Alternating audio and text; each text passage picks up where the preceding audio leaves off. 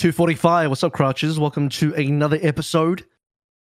And, uh, oh boy, do the drama not stop.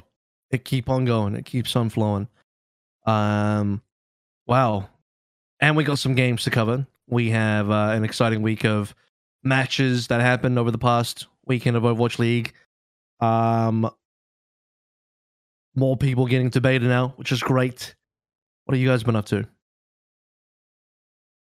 Uh, Yeska? Um, I have not much to say, to be honest. What I've been up to, like I've been thoroughly enjoying um, the Steam Summer stream, uh, the Steam Summer sales, and got mm-hmm. a bunch of like good games down there. Like, I I knew both Slay the Spire and um, what's it, uh, Hades, Hades were like yeah. lauded as like incredible games. I think they even, you know, exceeded my expectations. So I'm having f some fun there for sure. Nice. I think Bro, I, I played those games through their betas and alphas and early access and all that. You guys are only experiencing them now, like years down the line. Good on you, but holy shit. Yeah. Late Part of me is like, you're da- you were damn late to the party, but also welcome finally. Yeah. I, you know what feels doubly good? If you get a mm. great game mm-hmm. at a bargain price, that's when it's like, woo. I paid ten bucks for Hades, dude. Like, let's go, you know? And it's it's incredible. I didn't think it would feel this rich and deep as it does. Hmm. It's good. Seems you good. Know what else is good. A, you know what else is a great game at a bargain price? Overwatch two? But not the Overwatch two beta. Overwatch two in October for free. Whoa! A great True. game True. at a great price. Free. I um, caved, by the way. I, I bought the Watchpoint pack. Did you? I need to Did. check and see if I have beta. Maybe I do, maybe I don't. Because most people I know that signed up started to get invited now. Okay. Yeah, no, o so. Overwatch is now thoroughly my sweaty with other people game.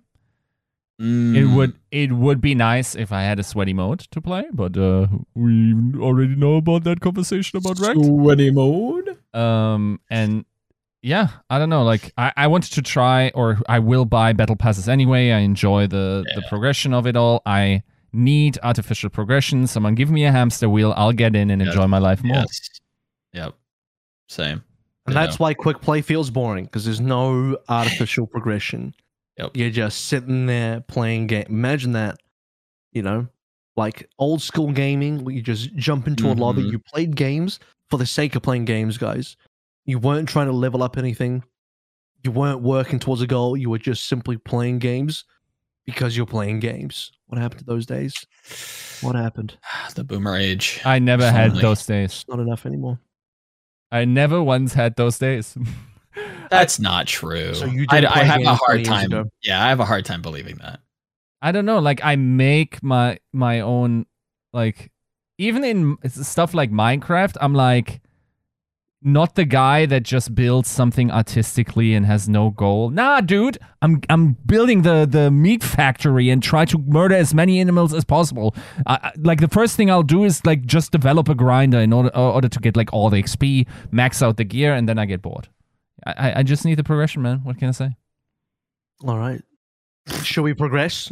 I think we should progress. Sure. I think we can progress. Uh, I, I did a while ago now. We're going to move into this. I did a A M A on G G not that long ago. It was fun. Okay. And um, it's been a fun app to get all your damn esports news. Yes. Joe knows Def- what I'm talking about. Definitely a... I think we've all... participated on it. Uh, I think it's a, a fantastic alternative to uh, applications like Twitter, like Reddit, um, and and they kind of message it as such. And they've you know just announced a a crowdfunding campaign on we funder dot com. You can go and support them on we funder dot com backslash juked. Um, again, this is this is an alternative platform to go and discuss in depth. Again, you know, I think we've talked about it ad nauseum on the show about how frustrating it can be to have like actual conversations with, you know, not like-minded people, but people that at least care enough about the same things to to actually facilitate some sort of discussion rather than just lol didn't care who asked ratio L plus wash plus like it, it, it's there's less of that on Juked, I would say. Yeah. I think there still is some comedy. I think the memes are, are one thing, but uh, if you are looking for some some in-depth takes, some, you know, more thoughtful responses, maybe, maybe you give Juked a try. Maybe you go support them. That's the thing. Get in early, guys. Like, everyone that has been with Reddit, like, from the very start, remembers it being a red, uh, like, a magical yeah. place where actual, like, discussion worked and people, you know, had the idea of Reddit still, like, The the conception of Reddit was like, we are upvoting quality arguments for both sides, and yes. as long as it's not spam, it's being upvoted. Now it's like a public vol uh, uh, vote on like popularity of an argument, and you might mm. just be downvoted for not even providing spam, but just like providing half a book of a counter argument that nobody wants to engage in because it's not the yeah. public opinion. And that, like, Juked feels like, you know, currently um much more. I, I feel like part of it is almost like, you know, I ha like I have the app and it transports onto my smartwatch. Dude, their headlines are too good, man. Like, I don't need to really click on the app. Like, I'm just like, oh yeah. this, this C S G O player went X Y Z, huh, interesting, you know. yeah. So um yeah, that's especially the one thing I will say about the Juked app is that it definitely, if you are interested in multi esports things, if you aren't just into Overwatch, mm-hmm. um, it, it definitely gives you a, a great digest of what's going on in the global esports space. And if you're looking to maybe get into things other than Overwatch, maybe Overwatch is your first esport. I found that there is like a, a large number of people that have been introduced to esports by Overwatch and Overwatch League. Um, Give give it a try. It's it's it's quite good. I think they've they've got a they've got a good thing going, and uh, go go check them out. Go support them. They support us. Um, asked to, you know, come on the show, and it didn't necessarily, you know, line up, but we wanted to give them a, you know, a nod because they are doing some good work, and uh, it's it's it's worth supporting. So go check them out. Yeah, and it's I I have to say, like, just to keep it like transparent, I, I don't think, like, I, I get a little bit irritated if everyone's like, oh, we're shilling, what what like the subreddit has been oh. pretty negative. Like, I, I saw it in your thread about your A M A, Avril. It's like, I have no. a thread. You had a thread on our cow, and they were like, the shilling for Juked here gets pretty weird, and I'm like, you guys are literally on reddit dot com. I didn't even know I had a thread. and uh and you know, like, posting YouTube links, and every other social media platform is ubiquitous and, like, basically now a global platform.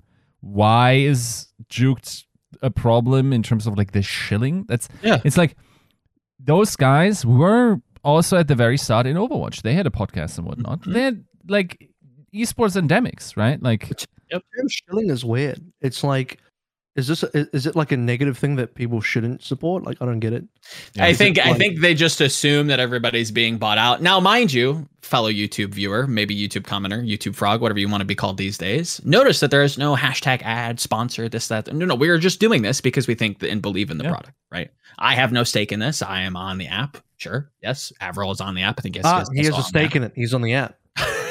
I have, I have a Twitter account. Oh, shucks, you know, it's.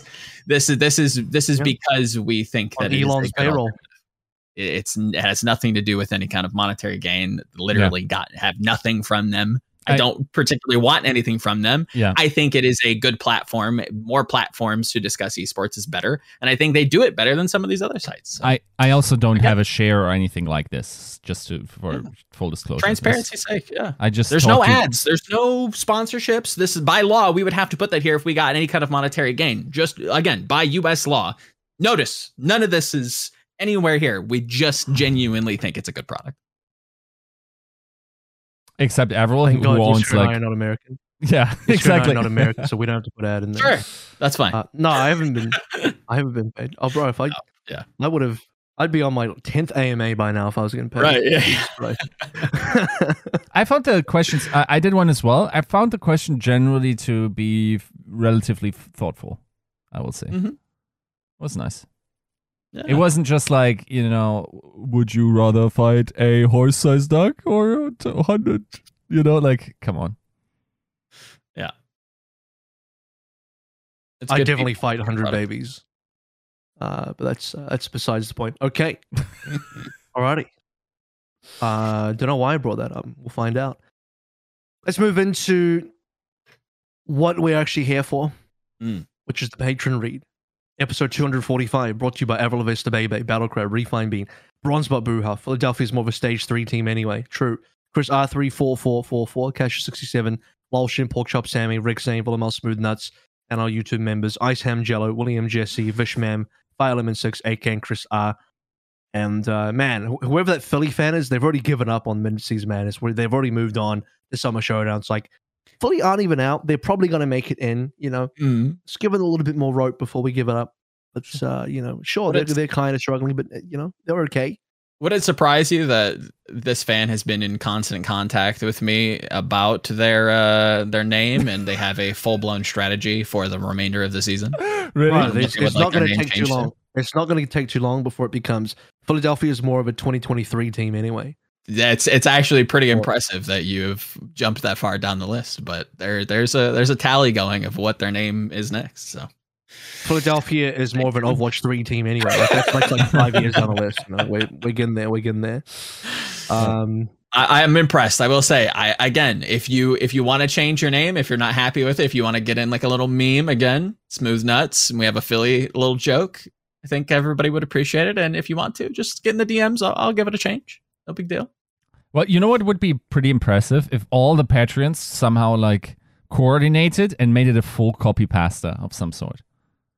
You know, like, it is impressive on how many people are like. Person did that. What's the what's the what's the uh, character limit for a name? Because one person could just do a full meme, couldn't they? Oh, true. Yeah, that's probably not, it's within reason. We're gonna have to now because of that. I'm gonna have to have a rule in there for the maximum character limit. Yeah. Otherwise, somebody will. So I've just, I've just spoken that into existence. Um, Runaways. Let's talk about the hot level. topic of the week. Let's yes. talk about the hot topic of the week, because you know what? I feel like there's been a bit of an injustice, and damn right, I I think justice needs to be served here. Um, man, people are latching on to, uh, people are really latching on to. Are we? Is it is it getting boring? Like I don't understand. Like there's there's some shit going down. Uh... Twitter stuff going down, and then the community is just latched onto it really heavily.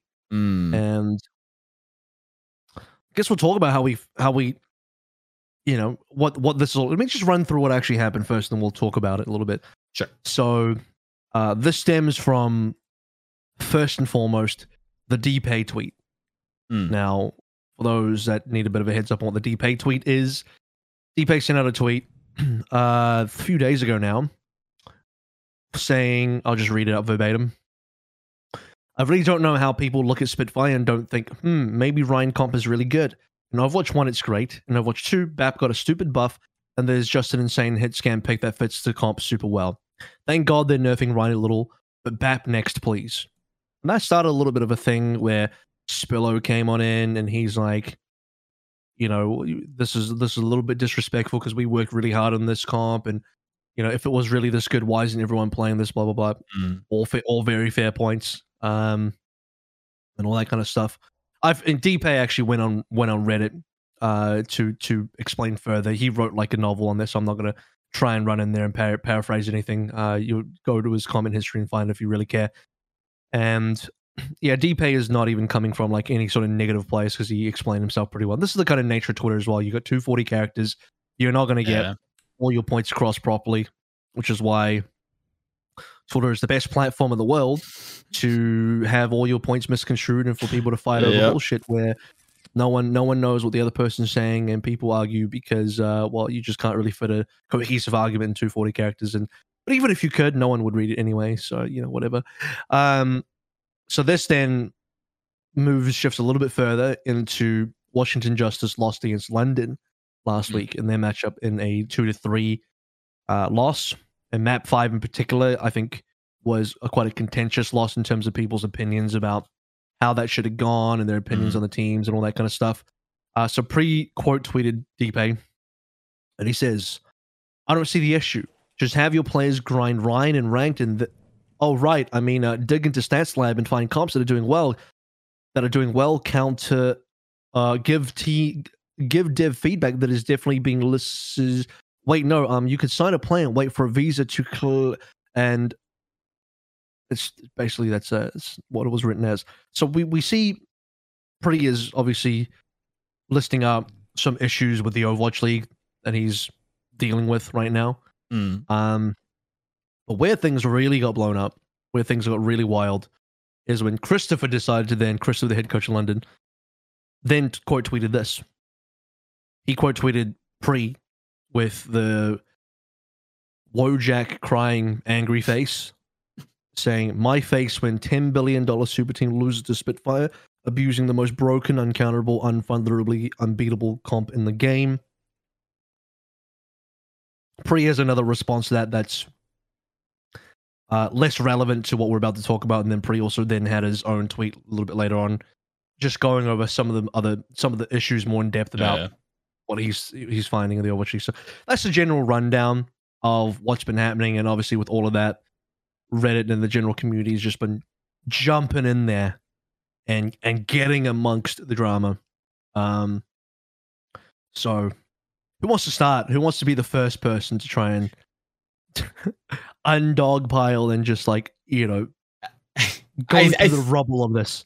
I think it's in, in very ironic circumstances, as someone who has very, very publicly criticized the Justice for a long time, right? From last season, from the start of this season, I have been on the Justice hate train for a minute, and I'm here to tell you it's it's getting a little boring, guys. Like, yes, there are criticisms. I, I cannot... This is tough to, to get into, but... Or it's messy, rather. It's not tough. It's messy. Um, are there are there actual points that Pre has to make? one hundred percent. And and I think we've we've talked enough about this. I think Yiska's talked to him enough that you can understand that he does good work. Um, there are some fair criticisms that he derives, um, and you can levy some fair criticisms against, you know, his points. But what you can't do um, is is take a team that generally has been pretty disappointing, and and try to use them as a as a torchbearer, right? You you can't just dogpile on them, um, and I think that's what rubbed me the entire wrong way. Um, I support. Uh, I'll make my stance very clear. I support the desk of the Overwatch League being a little bit more opinionated. I support them having opinions. I support them, you know, criticizing teams, be it fairly or unfairly. I think that's that's a better starting point than where we were at previously. So I I, I stand by my tweet, you know, supporting and praising them for taking it to the New York Excelsior, taking it to the Justice and being frustrated with them, uh, maybe voicing some of the community sentiment. Um, but what you can't do, um, not to the, not to the, the league desk, to be fair, uh, but in terms of the community as a whole, um, is, is hit this with another Florida Mayhem situation. I, I referenced season one, season two, you know, Shanghai being pretty piss poor. Uh, but, you know, plenty of other piss poor teams get get smoothed under the rug. So, yes, I think Justice kind of jumped out in front here and, and made themselves uh, known um, as being very public, looking at Pre's tweets and, you know, getting into the mix a little bit, which, again, I support. I think it's I think one thing you have to credit him with is how vulnerable and how transparent he's been uh, since his tenure within the league. I think that's something we should support. Um, and it's tough to it's tough to be in his shoes, I would imagine, um, when the community reacts the way that they do, um, when you you can't really have mature discussions and people do use it as like, oh, excuses. I think, Avril, you mentioned this prior to the recording of the show.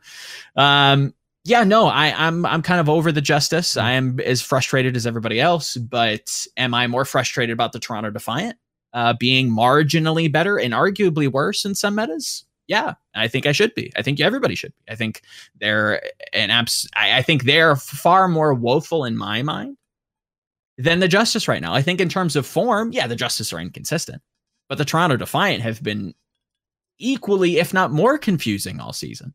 Then you have a team like the New York Excelsior who don't even have a sixth player, like, for half the season. I think that's just egregious. I think you have a team like the Valiant doing all kinds of weird stuff that, again, I think we've spoken plenty about. I think Paris is trying to improve, and you have to give them credit there. But again, it's frustrating to try and deal with them.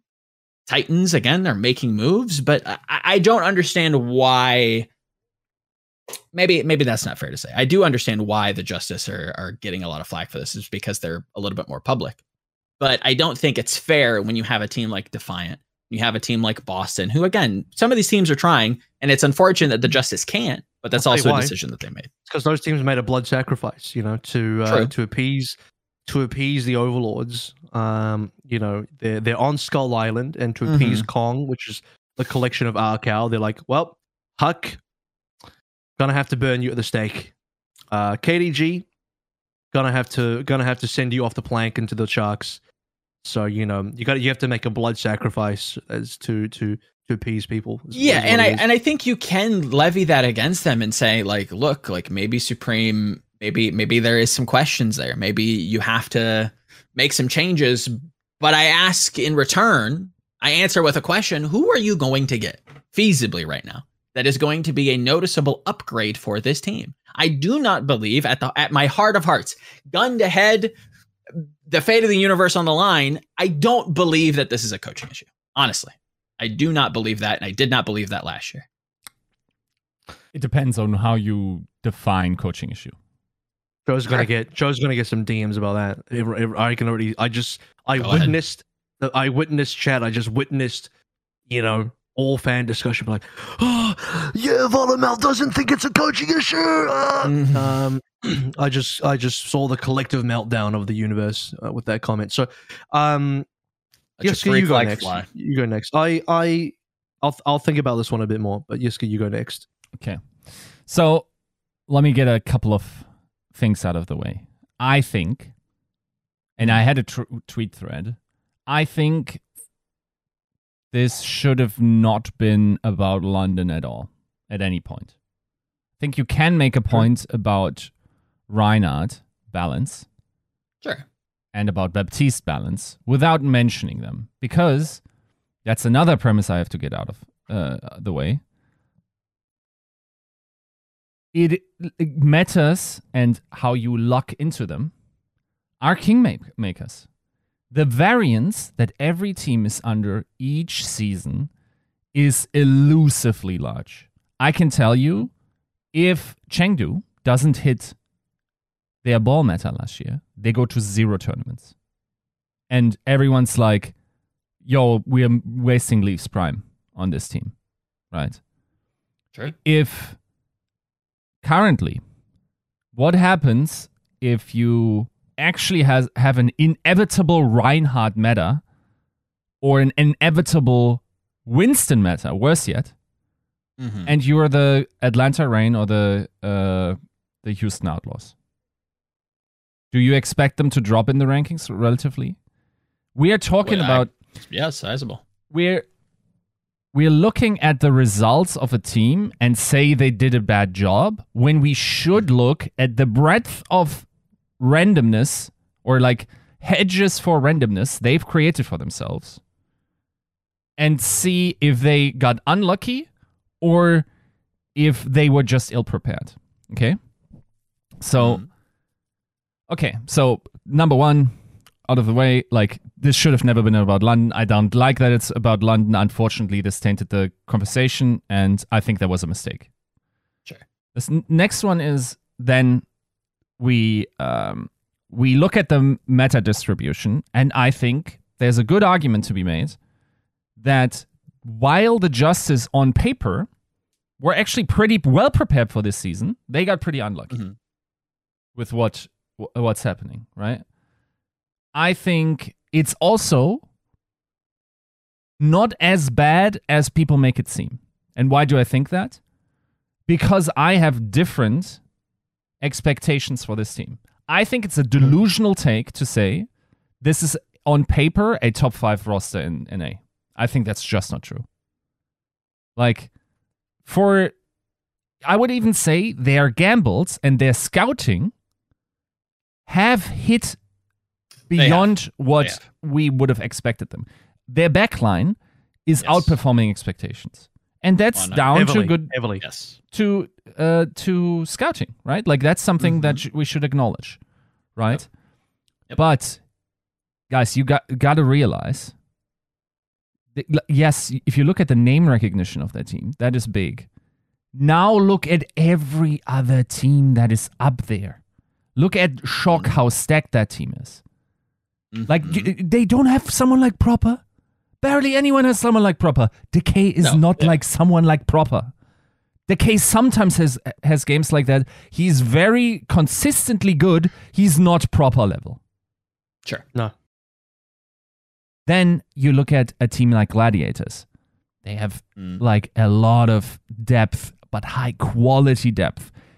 Like none of the the hires, other than maybe Reiner, were like were even, you know, like the, in the rookie class where you would think like maybe you're taking a bit of a gamble. The gambles were Ants and Padpan. That those worked out, but we're dealing with a with a different level of team on paper, right? You go down, Dallas, the same is true. I think the same is true for Atlanta. Like these teams are all basically teams that are, can afford their top picks and where like other team or, or players don't say no to if they come knocking, sure. right? So that's not a team that the Washington Justice is. It just isn't, right? Your like your your off tank is Kalios. It's not Void, right? Like whatever perception you have of your team is of a glorified idea of who Decay and Mag are. They aren't S-tier talent, my friends. So mm. I think you, or let's say they, Decay might be S-tier. They're not S plus.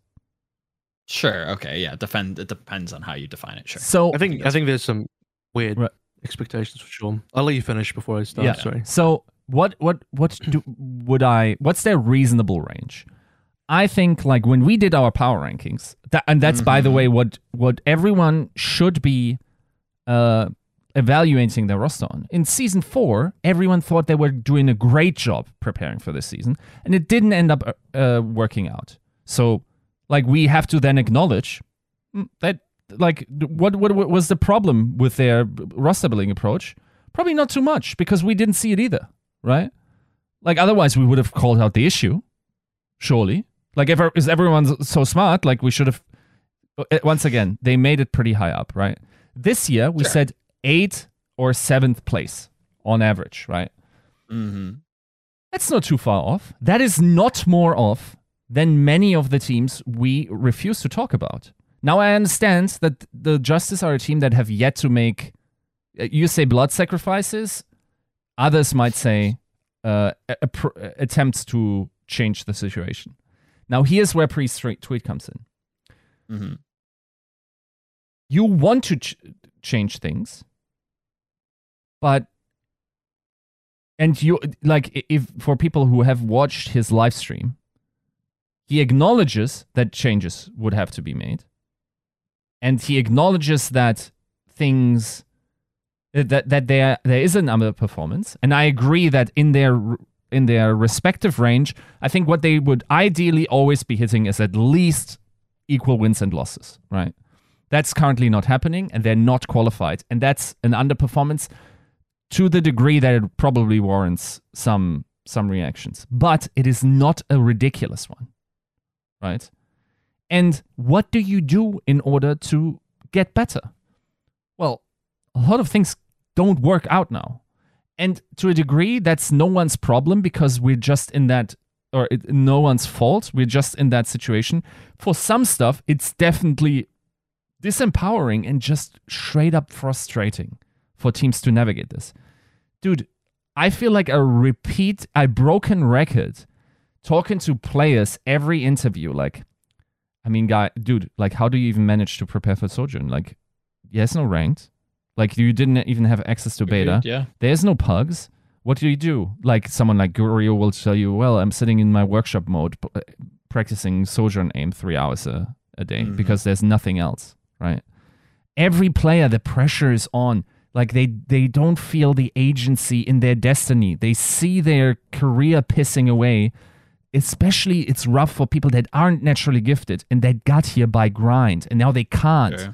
Their grind, like their ability to grind, has such high diminishing returns because of we lack the tools to improve them. And teams mm. that get away on grind, and if you listen to Pre's um, stream, you will also find that they are one of the teams that have the uh, highest amount of practice hours. I think they're running six days a week, three blocks. That's that's high up there, right? Mm-hmm. They're mm-hmm. trying, right? Now, okay, let me address the elephant in the room, because I think that's it's a fair point to say, after so many seasons of certain expectations for this team, which, by the way, mm-hmm. I don't think have been ridiculously undermet. I think whenever they hit their meta, they can actually go pretty far um, in, in terms of the playoffs. I think that's... The, the Justice were one of the teams always that were the closest to showing how silly our tournament system is, based on a huge meta change hitting in stage four, you eking in, and yeah. maybe winning the league based on the last play-in slot, and that being way too forgiving, right? Mm-hmm. That's that's that team. That was that team that, like, if they got in season two, bro, if they, like, that, then they in... Um, they should have. In season three, like, they they had the, um, the Decay situation, right? Mm-hmm. So, with all of this said, right, like, you gotta evaluate... Um, the, the situation under under those circumstances. You also have to, and I think this is a huge misconception that I think is very slow to come out, and it's even prevalent in uh, in Overwatch League cycles, is that people assume the, they are paying top-tier salaries. Now, or paying top-tier buyouts. That is not the case. Um, the question is how you value you know, everything else that's going around, and like what kind of offers they make their players. Did they fly business class? What about like accommodations or food and whatnot? Like, how do you measure that up? But like they're, in terms of like their roster, salaries and uh, buyouts, they aren't like a Fuel or a Dragons or a Toronto, even a Toronto Defiant is so astronomically far away from them. Yeah. Right?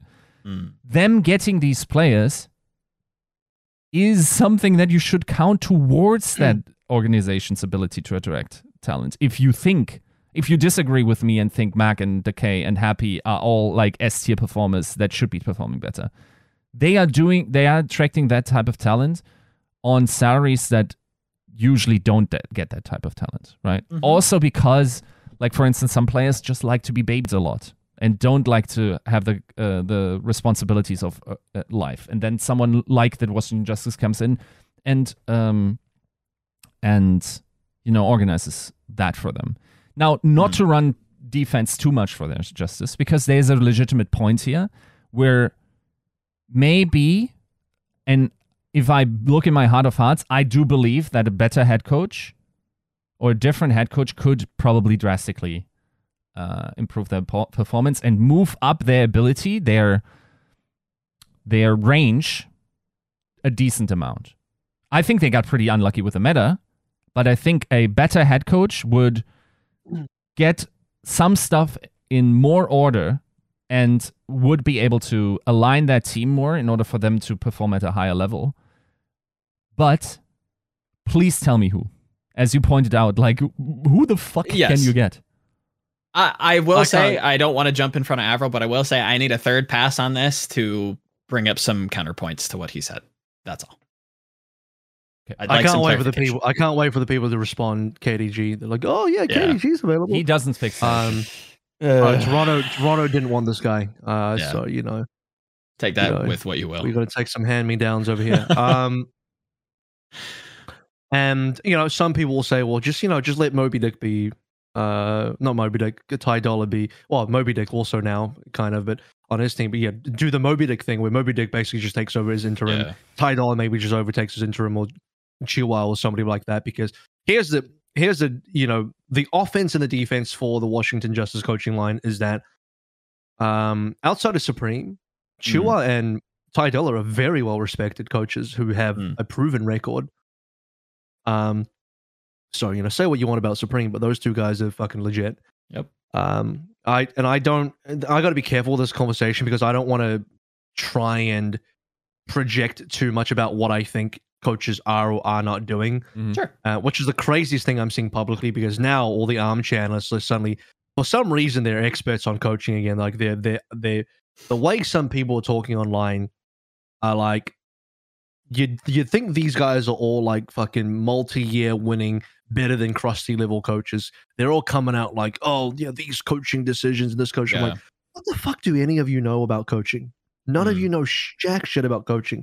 Mm. It's just so weird. It's like, it's, it's, I'm not necessarily saying it's not a coaching problem. It, it sounds like I'm playing too much defense here. It might very well be a coaching problem, but the amount of witch hunting happening for yeah. Supreme right now, even, even if he is the issue, it's just so weird. Like the level of confidence people have on, on something that fundamentally they know nothing about.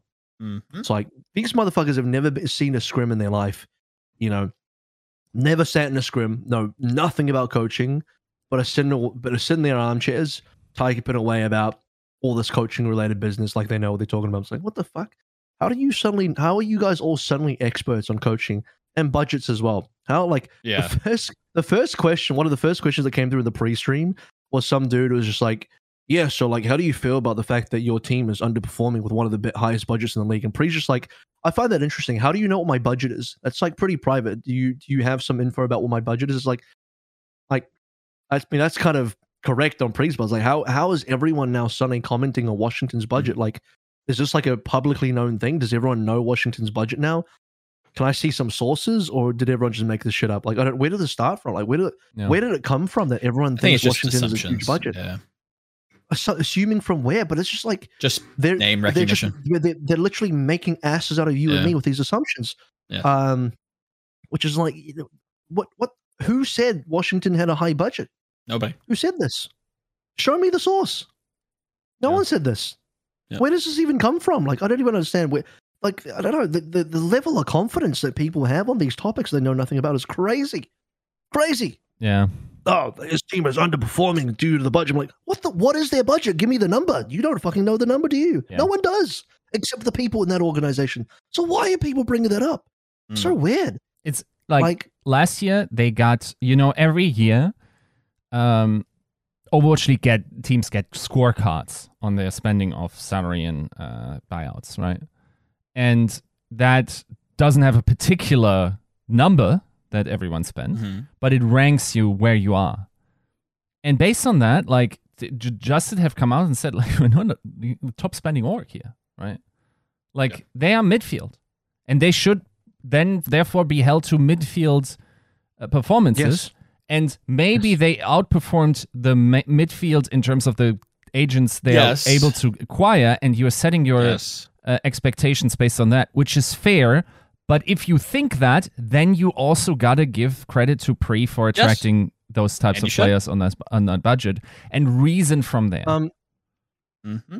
And then there's the, the the whole expectation conversation. Um, what what were all of our rankings for Justice preseason? I think you, you looked it up. Mine was like eighth place and yours was yeah, seventh. Yeah, we're all around the right? same. Yeah. Right?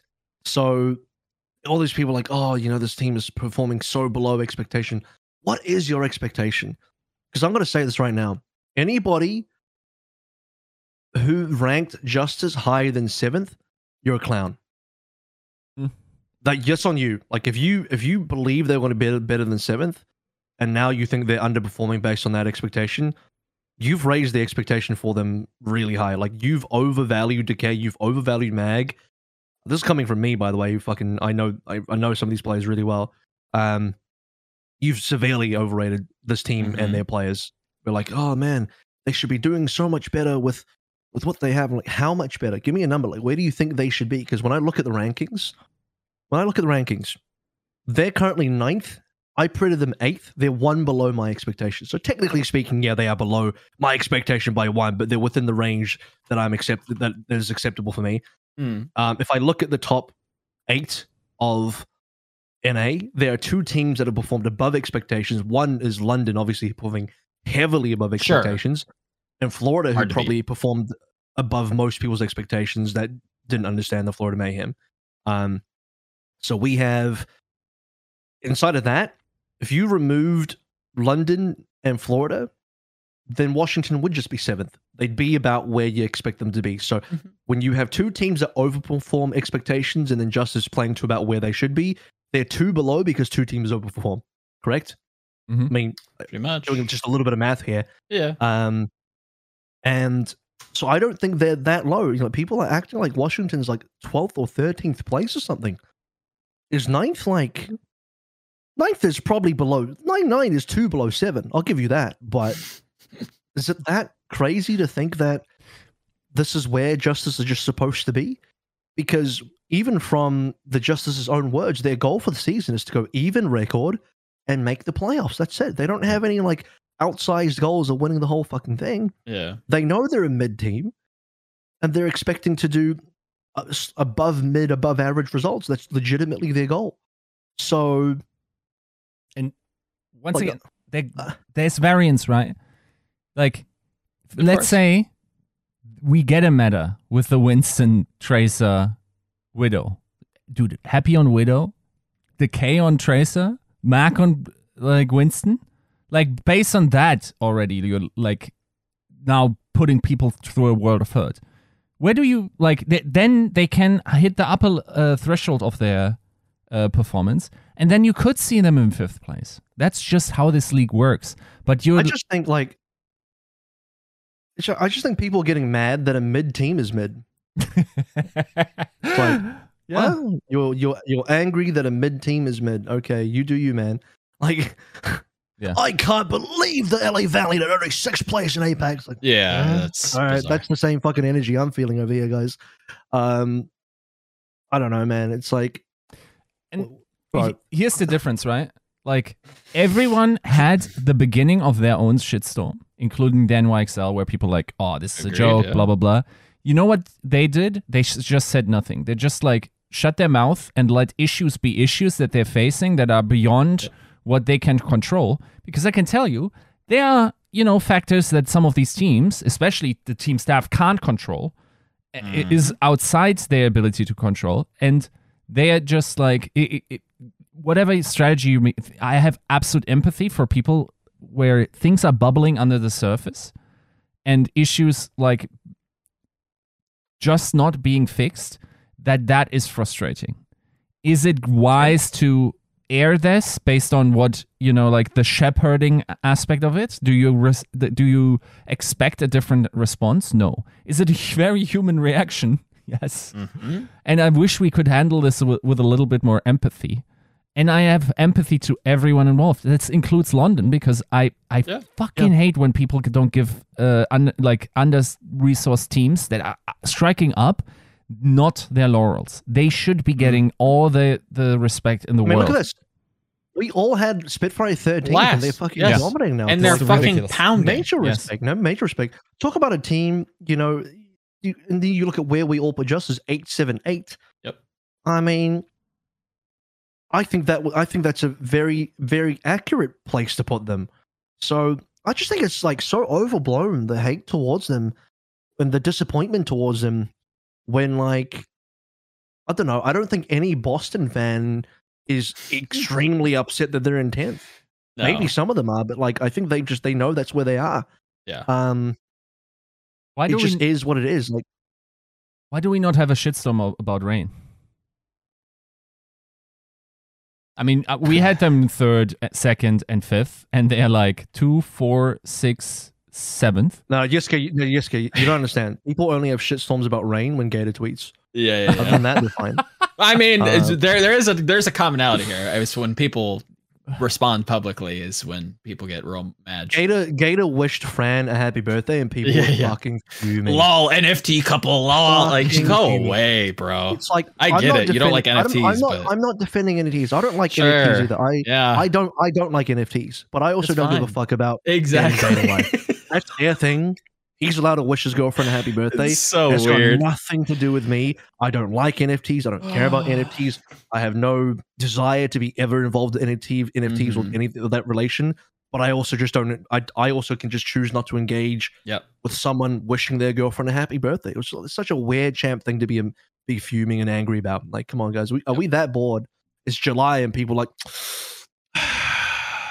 Well, the July is over. What's the next thing I can be angry about? Oh, Gator wishes his girlfriend a happy birthday. Get on Twitter. I don't know. Um, so, yeah, I just think, like, if you view Washington Justice through the lens of this is a mid-team performing where they're expected to perform, It just is what it is. That's why mm. I'm I like. W- would it be cool if they were doing a little better? Would I would I like to see a team with Happy and Decay uh, perform better? Absolutely. Mm-hmm. But uh, considering this, like, if you're viewing, I, I don't know. I think people. I think everyone has just majorly. I'm. overvalued, overrated the Justice. I'm still very curious as to where people think the Justice are. And again, I'll say this one more time. Anybody that puts them above seventh is, or you have overrated this team, and that's your fucking problem. No. You overrated this team. And Sorry. I'm, I, I'm interested as to like why that is, because I agree. And that's kind of what, and for those who are unaware, sometimes there is a community, you know, we, we ring the bells of, you know, hell, and we summon the the Discord, and we have some some pretty fruitful discussions randomly, which we did last night, kind of around the same subject. Um, and it feels like we're circling around this same point regarding where we put them in terms of power rankings. And at least for me, I won't speak for you guys. I'm interested to hear what you guys think, but I I do I put them where they were. I think I put them around seven or eighth, like you guys mentioned. Um, in, in some ways, begrudgingly. I knew exactly where they were going to finish, but I didn't, I, I, I don't think on paper that's where they should finish. And that's where I come to like Yiska's point of like, they're not a top five team. I think on paper, they very well could be a top five team. I think there are very intangible they, problems they, with this um, team that limits them I, from being let me, five. Let me, let me go into the hive mind of Reddit for a second. The, sure. Well, the next thing they're going to say is like, well, what about London? London came for they're they're overperforming. Why can't the Justice right. just do that? They're acting like yeah, every yeah. every motherfucking team just overperform. Like, the guys like, well, yeah, look, London's up there. Why isn't Guangzhou? Why isn't Vancouver up there? Yeah. Oh, yeah. D P A, you must fuck. D P A must fucking suck. Why is Vancouver not the same as London? London mm-hmm. did it. I don't. That's such an unfair example to use, and I think even disrespectful to London and Christopher mm-hmm. because of the amount of work and what they were able to achieve is like that's it's it's an outsized outsized achievement. That is not common at all. It is a very rare occurrence for this kind of thing to happen. And like using that as now like some sort of example that everyone, oh, everyone can just do this. Like if, if Spitfire can do it, then Justice could do it. Like that's just a weird champ thing to say as well. It's just like, mm-hmm. you know, it's like what? Because Spitfire did really well and overperformed every team now yeah. should just overperform. Like I don't understand that either. So, um, I don't know. We can celebrate. People should be able to celebrate Spitfire without shitting on everyone else. Yep. Now, um, to to more go back to addressing some of the actual back and forth on the Twitter. Um, I I understand where all this comes from because mm. Pre speaks out, and when you're when you're a losing team and you speak out and you're naming issues, immediately you look like you're either complaining yeah. or you are making excuses. And we saw the same thing when Brad Seffy did this mm-hmm. last year when anytime Atlanta got knocked out of Hawaii, yep. everyone was like, oh, you just... And before that, it was Flame. It's like, yep. it's like, I mean, you could view it that way, but they're also not wrong. No. Yeah. Like, let's consider the fact that all the, the problems with last year's Hawaii stuff were the points. I mean, it was taken into account to the point where this year we actually do count, you know, mm-hmm. qualification points in like, as in if you make the tournament, you just get a point now. Like that's... Like actual results have actual tangible changes that have been made based on things that were legitimate issues. I don't know. I, I don't feel like it shouldn't be the case that only winning winning teams are allowed to complain. It's, you know, and it's, it's also, almost like it's almost like you're not allowed to complain unless you're winning because if you yeah, if you yeah. if you type out if you write about an issue and you're losing, people just say you're you're making an yeah. excuse and they're making fun of you. It's like so what people that are losing are no longer allowed to outline that's, problems. That's actually true. Or? That's actually true, Avril, because the only reason we like we see. Thread after thread after thread about the bonus points counting towards a Y being bullshit mm. is because Seffy made it from a position of winning yeah. and said like, oh yeah, this is a problem. This isn't fair. If yeah. this was a team that is in that position, it would go, oh, read the rules and uh, adjust your strategy. Mm-hmm. That's the problem. That's the crazy thing is, is he made it from a position of winning, but also losing. And so people still like dogpiled him. yeah. Because they were winning enough to make the tournaments three times even. Yeah. But losing in the tournaments to the point where they weren't getting points in the tournaments and then people were like fucking dogpiled them for that. Yeah. Um and it's I w- just real quick, I will say other general managers have come forward and said like this is not you know, this is not an instance where Pre now just like throws everything uh out with this uh, with or throws throws the kitchen sink of yeah. excuses out. Like, these issues have been brought up internally. It's not, there's nothing new. Everyone that like thinks that APAC general managers complained about is like quality of practice, not having enough mm-hmm. um, opponents to uh, practice about.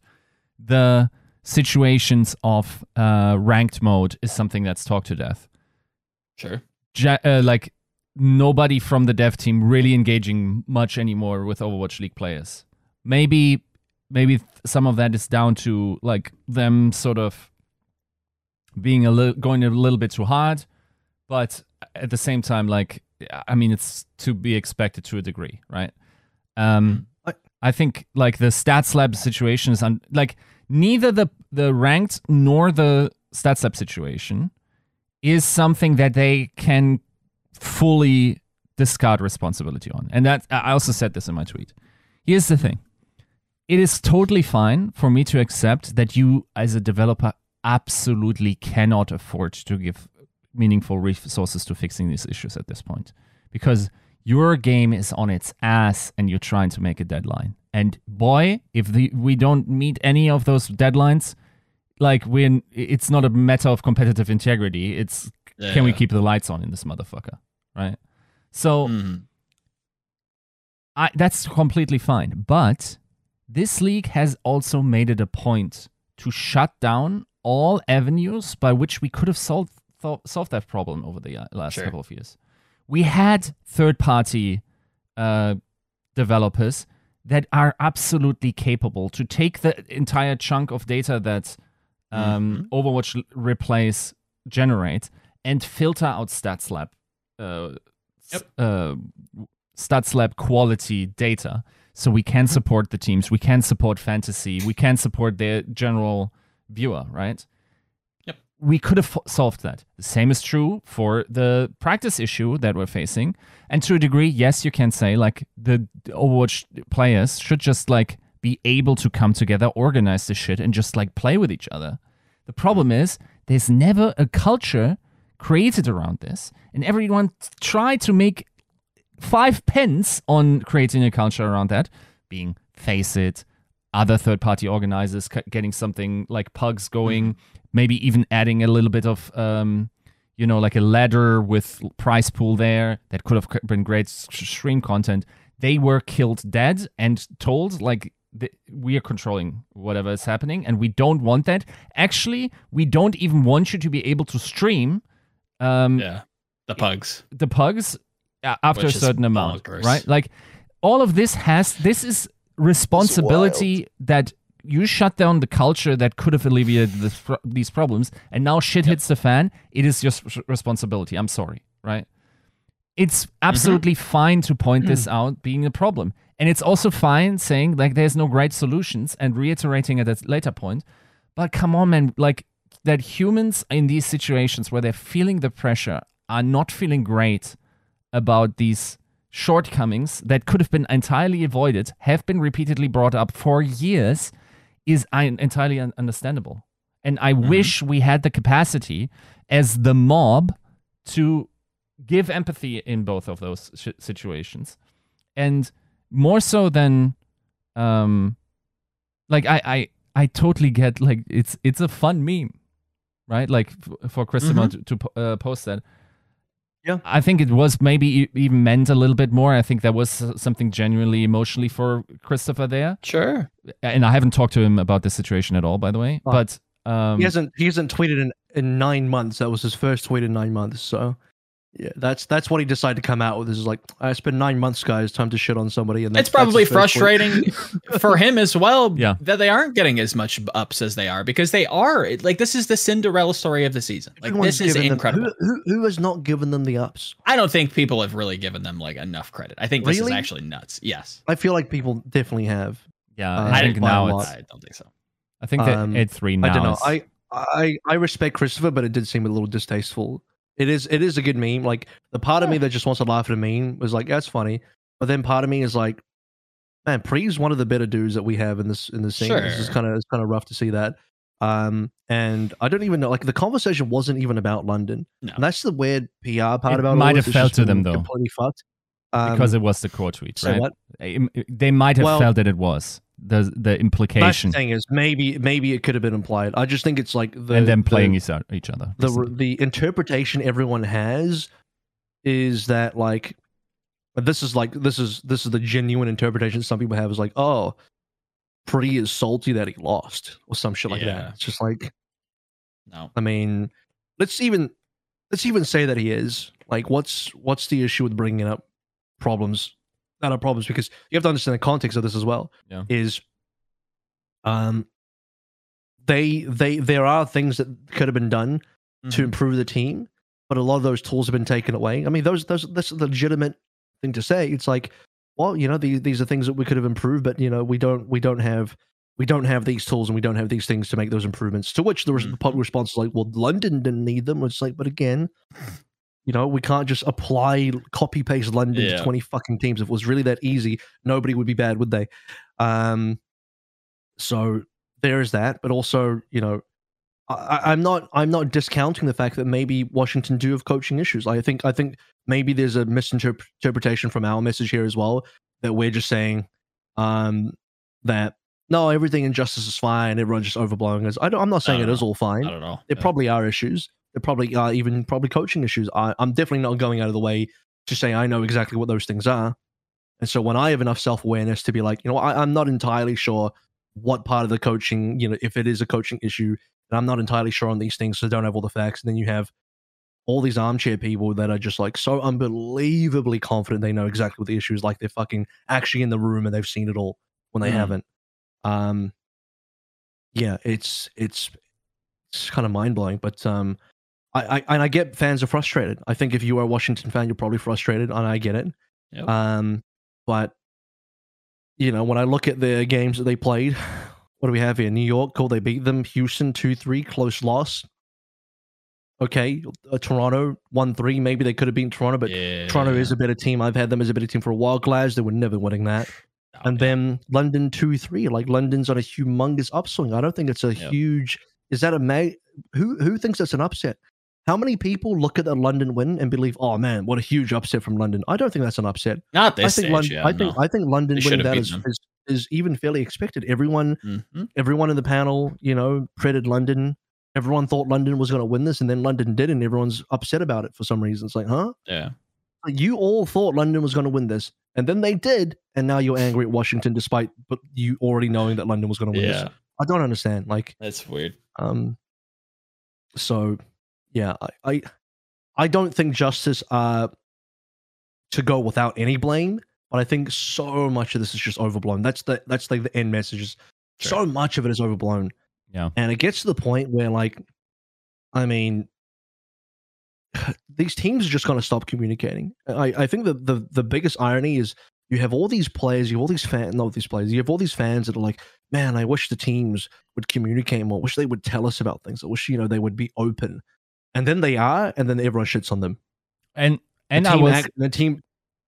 Yeah, the the shitting part is my problem is that it feels very highly selective from a from okay. Let, let's just say the some of the broadcast team and namely Custer, where you should bring the same energy to New York. New York. Whereas I hope he does. I hope he continues. Like if to, you do that, I have no do. problem, right? Like if you yep. dish it out indiscriminately, then. We have no problem. Then just become that, right? Like we need that desperately. Mm-hmm. It just yes. doesn't have to feel that so targeted for no apparent reason, right? And I, I'm gonna bring up another team really quick. This is not like this is not me wanting to shit on them. I'm just using them as an example.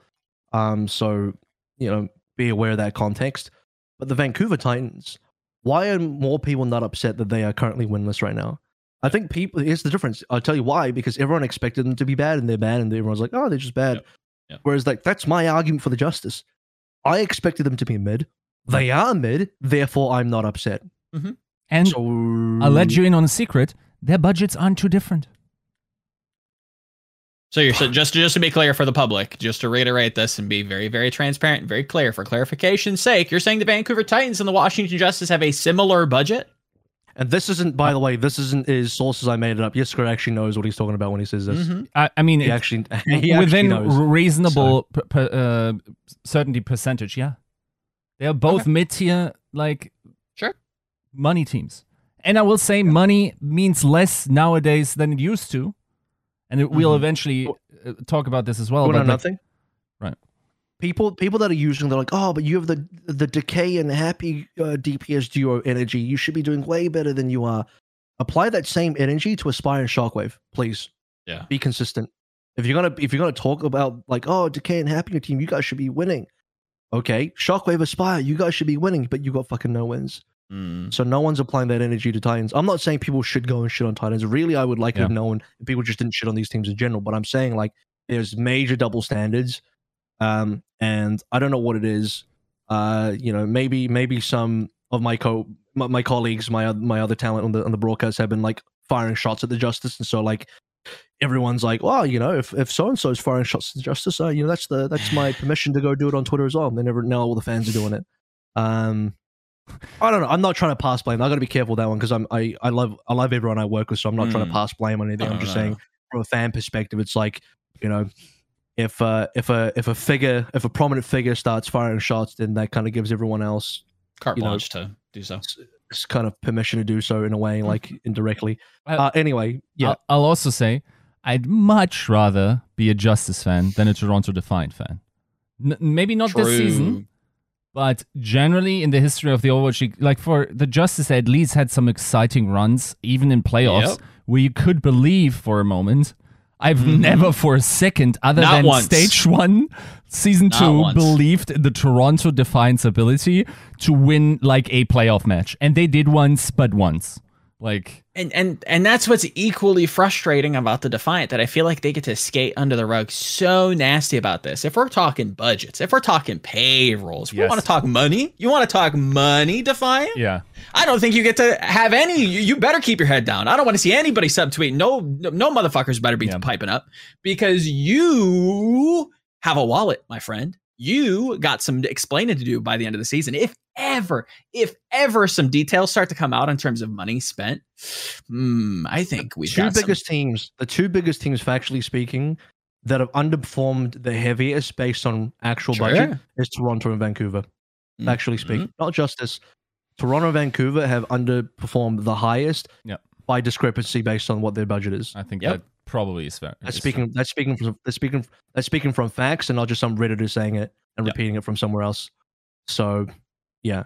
Uh, but you know, this isn't. Again, I don't want to turn this into, oh, let's start shitting on Toronto or Vancouver kind of thing. I, I would love it if we just no one shat on anybody. I just think it's like uh, that's you know. And to be fair, both of those teams is, have made changes, right? Significant ones. Justice yeah, it's is, partially because well. they're allowed. Like to. I said, they made those teams made blood sacrifices, and they've yes. they've satiated King Kong for now. You know. And so True. everyone, everyone wants blood out of the Justice. Like, Pre, you have to fucking, you have to fucking carve somebody's heart out and fucking raise it up to the sun god and then throw it off the pyramid. That's what, that's what the people want right now. They want a witch to burn on the stake. Yeah, they don't care. They don't care if this person is actually a witch or not. They just want to see somebody burn. And um, real fast, my my last point on all of this is is I I feel like my biggest gripe is that nobody else is getting targeted, and I feel like they should be, and I feel like at least on this platform we've been targeting those who need penalties drawn. However, you just, you just gotta you just gotta sacrifice every time. You know, every you know we go through we go through the cycle of Toronto, Boston, Vancouver, and all that. It's like sure. yeah, Huck's gone, Bobby yeah. Pugh is gone. K D G's gone, and then you know when people get bored of the Justice, they go back and it's like, oh, who, you know, yeah. ah, who's gonna who's gonna be the next team that has to do another sacrifice? Oh, I think we should now. Now you got to target Moby Dick, you got to target mm-hmm. D P, now you got to target you know, uh, Laurie or whoever the fuck you you know mm-hmm. you just you just we just you just gotta cycle through the different things you want to target. And I feel um, I feel horrible for coaches in this league. I think they have very little agency when it comes to like some of their job security. So I do feel for them, but I do think there are some positions that need to be shifted. However, with the Justice, I do want to bring up an idea. Uh, I'll, I'll use a, lo a loose concept that I'm going to steal from L S about like the Pokemon and the badges, right? If you don't have a certain, you have too high of a level Pokemon, let's say, right? Uh, you won't you won't be able to control it without the right appropriate amount of badges earned, right? I think we've all experienced a Pokemon game. Hopefully, this is a little bit more ubiquitous than it sounds.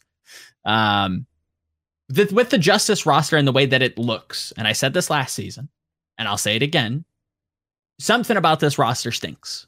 Not going to name who I think it is. It's not really my place, but something about it smells. And I don't think this coaching staff is apt for the job to control that roster, right? Pokemon and badges. So I would like to see some significant changes right. when it comes to this offseason. Yeah, I, and I'm not saying there should be no change. I think there's... No, like, no, no. I, I know you're not. I'm trying to play both sides a little bit. I'm trying to argue sure. for and against and be a little bit even, even if it seems like maybe I'm not. I'm trying. I'm actually trying to be objective here, which is to say that uh, there is something wrong in the Justice. Mm-hmm. I don't, but I, but I am also self-aware enough to say that I don't actually know what it is. That's why I'm not calling for anyone's job or anyone's head. I, I'm not specifically calling for any sacrifice of anybody specifically because I don't know what the fucking problem is. Right. But maybe they should make a change. I don't know what the change should be, but maybe they should make a change. I think Supreme's an easy scapegoat. All right, he's been the one the target line. He's been the yeah. one of the firing line. He's a super easy scapegoat. Maybe it is him. Maybe it isn't. I, I'm not at liberty to say because I'm not. I'm not a part of the fucking team. I, I legitimately right. don't know. Yeah. Um, um, dude, it could be a player issue. Maybe there's a fucking shitty player on the team that's dragging mm-hmm. everyone down. Who knows?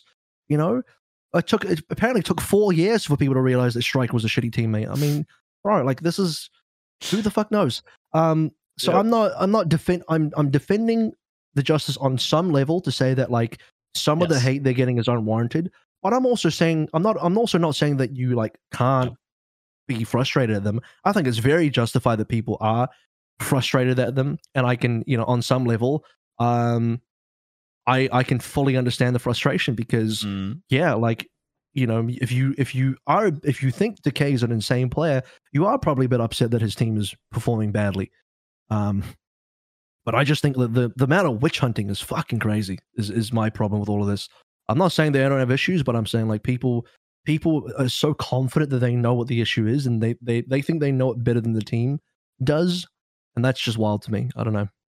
And I guess to round out like my entire thought process here, I will say, I mean, and I think Pre knows as well, those two last tweets should have stuck in drafts. Do do what I do. Yeah. Get yourself like a nice confidential uh, Discord channel. We have like a channel. I call it Stuck in Drafts. And yeah. I just like take the tweet I want to reply to, write out the tweet that already feels cathartic. I got I got it written mm-hmm. out. And then I shared with a select few people I trust to understand my point while also feeling secure that it isn't getting out. And now I'm I'm getting all the good dopamine shots from having actually not exactly. sent the tweet. Yes. Yes, Kim. You know, the sad thing about that is is all that means is like, you know, teams just communicate to the to the fans less and less. That's true. Because it, it is literally a lose-lose game now where yeah, yep. if you're a staff member of a team and you try and be open, you try and be transparent, people just shit on you because yeah. the you know, even if you are uh, the craziest one was like a few years back when you guys remember Dream on Houston. This one mm-hmm. was so overblown. He's like, yeah, man, like we did well in scrims. This is kind of weird.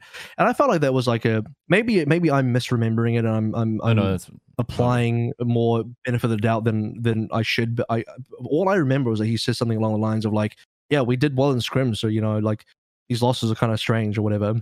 And yeah. and people were like people were like fucking going in on him. I'm like, what is this? Like He's just applying. He's just giving some context of like, yeah, it's just, you know, we we're underperforming. We did better in scrims, you know, mm-hmm. and now we lost. And, and people were people were fucking furious at that. I'm like, what? Like, why why are people angry? Like, it's just so weird. It's like when somebody is a staff member that actually, because again, all these all these fans are like, man, I wish teams were more transparent.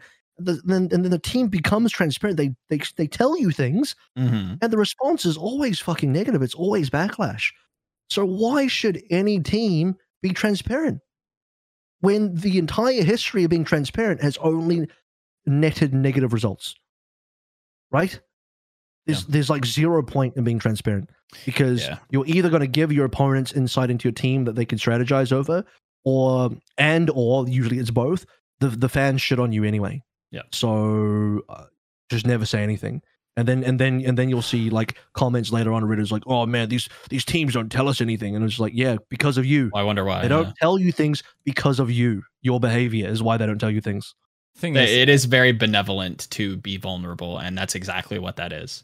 Um, and to your point, Yiska, I think it is advice for most people, just generally, esports or not, that social media probably should not be used as a venting tool. Find a circle, find a support system, and vent to them.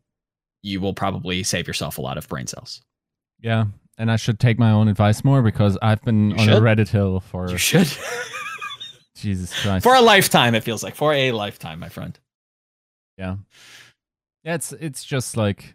Um, it's hard not to. I get it. Yeah, it's a hard human situation. And I think mm-hmm. there's also something... It, the thing is, like, let's be honest, us saying, like, the oh, the bad mob... It's almost an anim- animate object without morals that just moves, that cannot be swayed and should just be f- considered a force of nature, unfortunately, right? And the only way that you could realistically, like, change a little bit about it is have to you have, like, a united front of people with status in this scene just coming together and saying, you know, guys, like, we got to course correct in order to have a better product for you guys. Here, here's, like... X, Y, and Z, Y, like, we want to be open with you, but, like, because this is shut down, and then as as people realize what they're getting in exchange is actually worth the price, which is the price being we can't just indiscriminately shit on everyone, and also we kind of keep ourselves in check by shouting down the people that are shouting others down, um, then then it could be, but let's be honest, like, this is not the scene for this to happen. It's... It, it, it, if anything, there's, it's one of the worst scenes uh, in terms of, like, unfair many, criticism. Well, there's too many bad faith actors that, like, you know, they don't care about nuance or context. Again, they just they just want to see somebody burn at the stake, and that's all that is. So, I mean, yeah, uh, yeah, yeah. I mean, and maybe not more can, yeah, maybe more can't be expected from a guy that comes home from work, wants to say their play, team play, and, like, they just shit the bed. From his point of view, he doesn't really understand it, doesn't have the muse to really invest. It's just his way of venting. It almost feels like gamified, and yeah. it, it's good to be aware of that, you know. So, ending this topic now as we're, like, really deep in. I did say in the in our little pre pre podcast, we for those that don't know, we do a two hour rehearsal for the podcast, and then we do the actual podcast. Um. You know, I did say that you, we were gonna we were gonna spend probably a long time on this one just because there's a lot to get out there. Yeah. Uh, and um, if if you sat through this whole thing, well done. Uh, but yeah, to to get ahead of of some comments that are not going to be out there, I, I know it does seem like we're probably downplaying the justice situation, but part of the reason for that is because I think it's been overblown anyway. So because it's so overblown, it's like, is it really even downplaying? I think I'm just playing it to the neutral. I'm playing it to where it's supposed to be rated at, which is in the seventh to ninth range is where I rated at. Uh, and again, if you rate it above that, I don't know what to tell you. You've overrated this team. So that's kind of on you. I don't know. Um, that's uh, that's it. Mm-hmm. Mid-team has mid-results. The internet goes wild. Oh, yeah. Internet is fuming at mid-team that has mid-results. Okay, uh, so let's talk about some of the actual games that happened. Start with the Washington Justice. Just kidding. We already talked about it. Um, who wants to start? Do we just do we get into the A PAC stuff first or the N A stuff first? I'm actually... Uh, I mean, if uh, you had some interesting things to say. I think there was definitely a team that I was very... Actually, do you want to... Oh, let's, with... do, let's do A PAC and let's, let's yeah. change the subject. We feel like we've been on the, the N A talk for a while now, mm-hmm. and uh, I can only do so much of that. Um, A PAC talk. Shanghai are back, baby, or are they? Are they actually back? Joe, you wrote a big ass article on this. Um, I cover, I casted the games, and bro, they look back to me.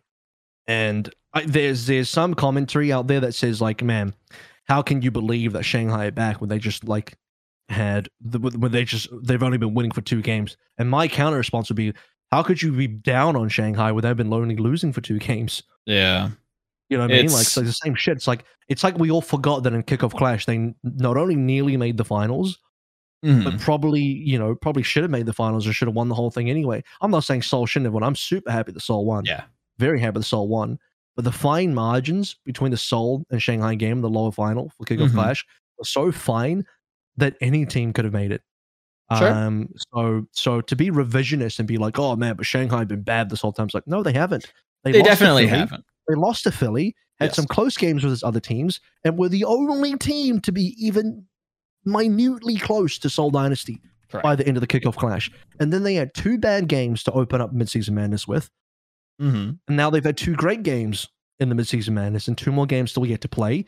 And so for, to me, for my money, Shanghai have been a, more more often a better team so far this season than and, a bad than one. They haven't. one hundred percent. When I say Shanghai are back, I'm saying they slumped for two games, and yeah. now they've returned to top form. And so the people that are trying to like counter dunk and be like, well, how can yeah. you say they're back when, you know, they've only won twice? It's like, you've just fucking forgotten about the whole Kickoff Clash, haven't you? Mm-hmm. You're just being revisionist, aren't you? Is what I'm saying to that. Yeah, I think um, to to that point, I think we were were trying to spot a trend last show, right? Like in terms of form, Shanghai did like those were some bad games. Those were rough. Um, and we speculated on if that was a an omen, a sign of things to come. Um, and it was very clear, at least to me, uh, it sounds like for you as well, that that is not the case. And Shanghai is still a world-class team and has come out in week three and just put the, put the hurt on people. Noticeable changes being the reintroduction of Lee Jae-gon and Fate back into the roster. Surprise, surprise. The main tank with the least respect in the entire Overwatch League continues to impress the world. Surprise Pikachu face. I don't know. I, I I don't get how we're constantly always just like baffled and surprised that Fate comes in and actually performs well. Um, if you want to get more nuanced, maybe there was a, a lower evaluation of where Wrecking Ball is at the start of the meta. I think that's fair.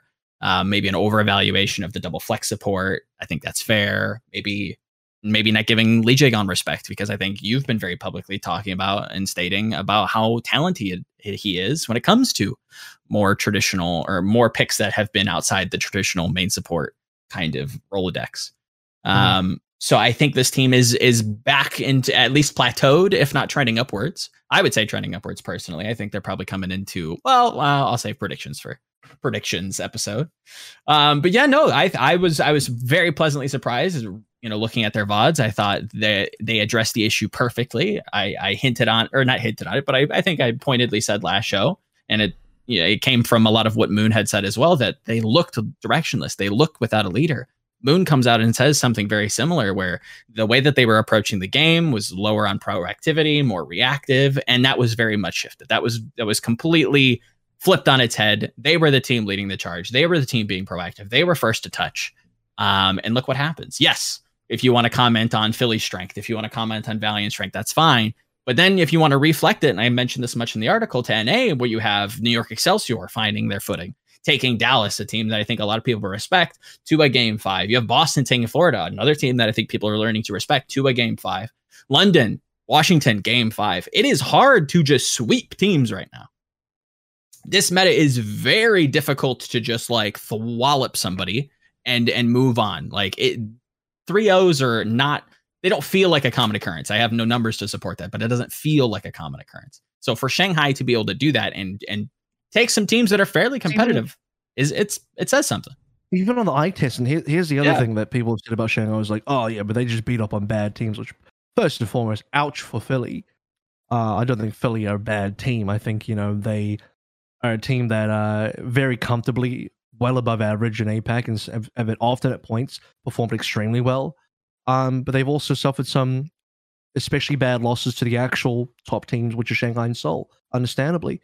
Um, but even if, okay, let's say that, okay, sure, Valiant, you can you can say is a bad team. I'll give you that. And you're like, oh, well, Shanghai just three oh dunking on Valiant doesn't mean anything. But on the eye test, if you look at what Shanghai are doing, and I specifically cast that game, and it's just like the way Shanghai are playing is fundamentally flawless. Like they are doing mm-hmm. everything to the absolute peak of what you should be doing at all times from an analytical, strategic point of view. That, like, I don't care that the level of competition was the Valiant. I care that, like, are they playing their game well on an eye test level, on a strategic level?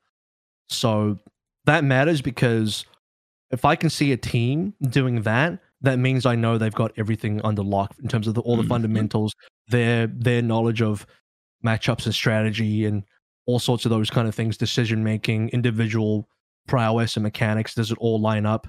You know, um, there's there's because we've we've often said on this podcast, there's three O's and then there's oh shit, that's a three O. Yeah, right. And I think Shanghai even elevated the, oh shit, that's a three oh to like, oh my fucking God, that was the most flawless three oh I've ever seen. Yep. Like uh, utterly flawless, right? Not to, say they, not to say that Valiant won zero fights. Valiant won a couple fights yeah. there, but like that's within the fair margins of a team. Mm-hmm. You know, I'm not talking about a team that is literally spawn camping, because spawn camping would not even be perfect play because it doesn't show anything. Yeah. Um. You you want to sh- you want to actually see a little bit of pushback. So when I say flawless, I mean flawless in the sense that, like, even with Valiant doing a little bit of pushback, you see Shanghai's response. Like, okay, what is the most optimal response? What are they meant to be doing in these situations? They did everything that I would have expected, mm-hmm. and that what what I would believe is the correct decision making to make from a strategic point of view.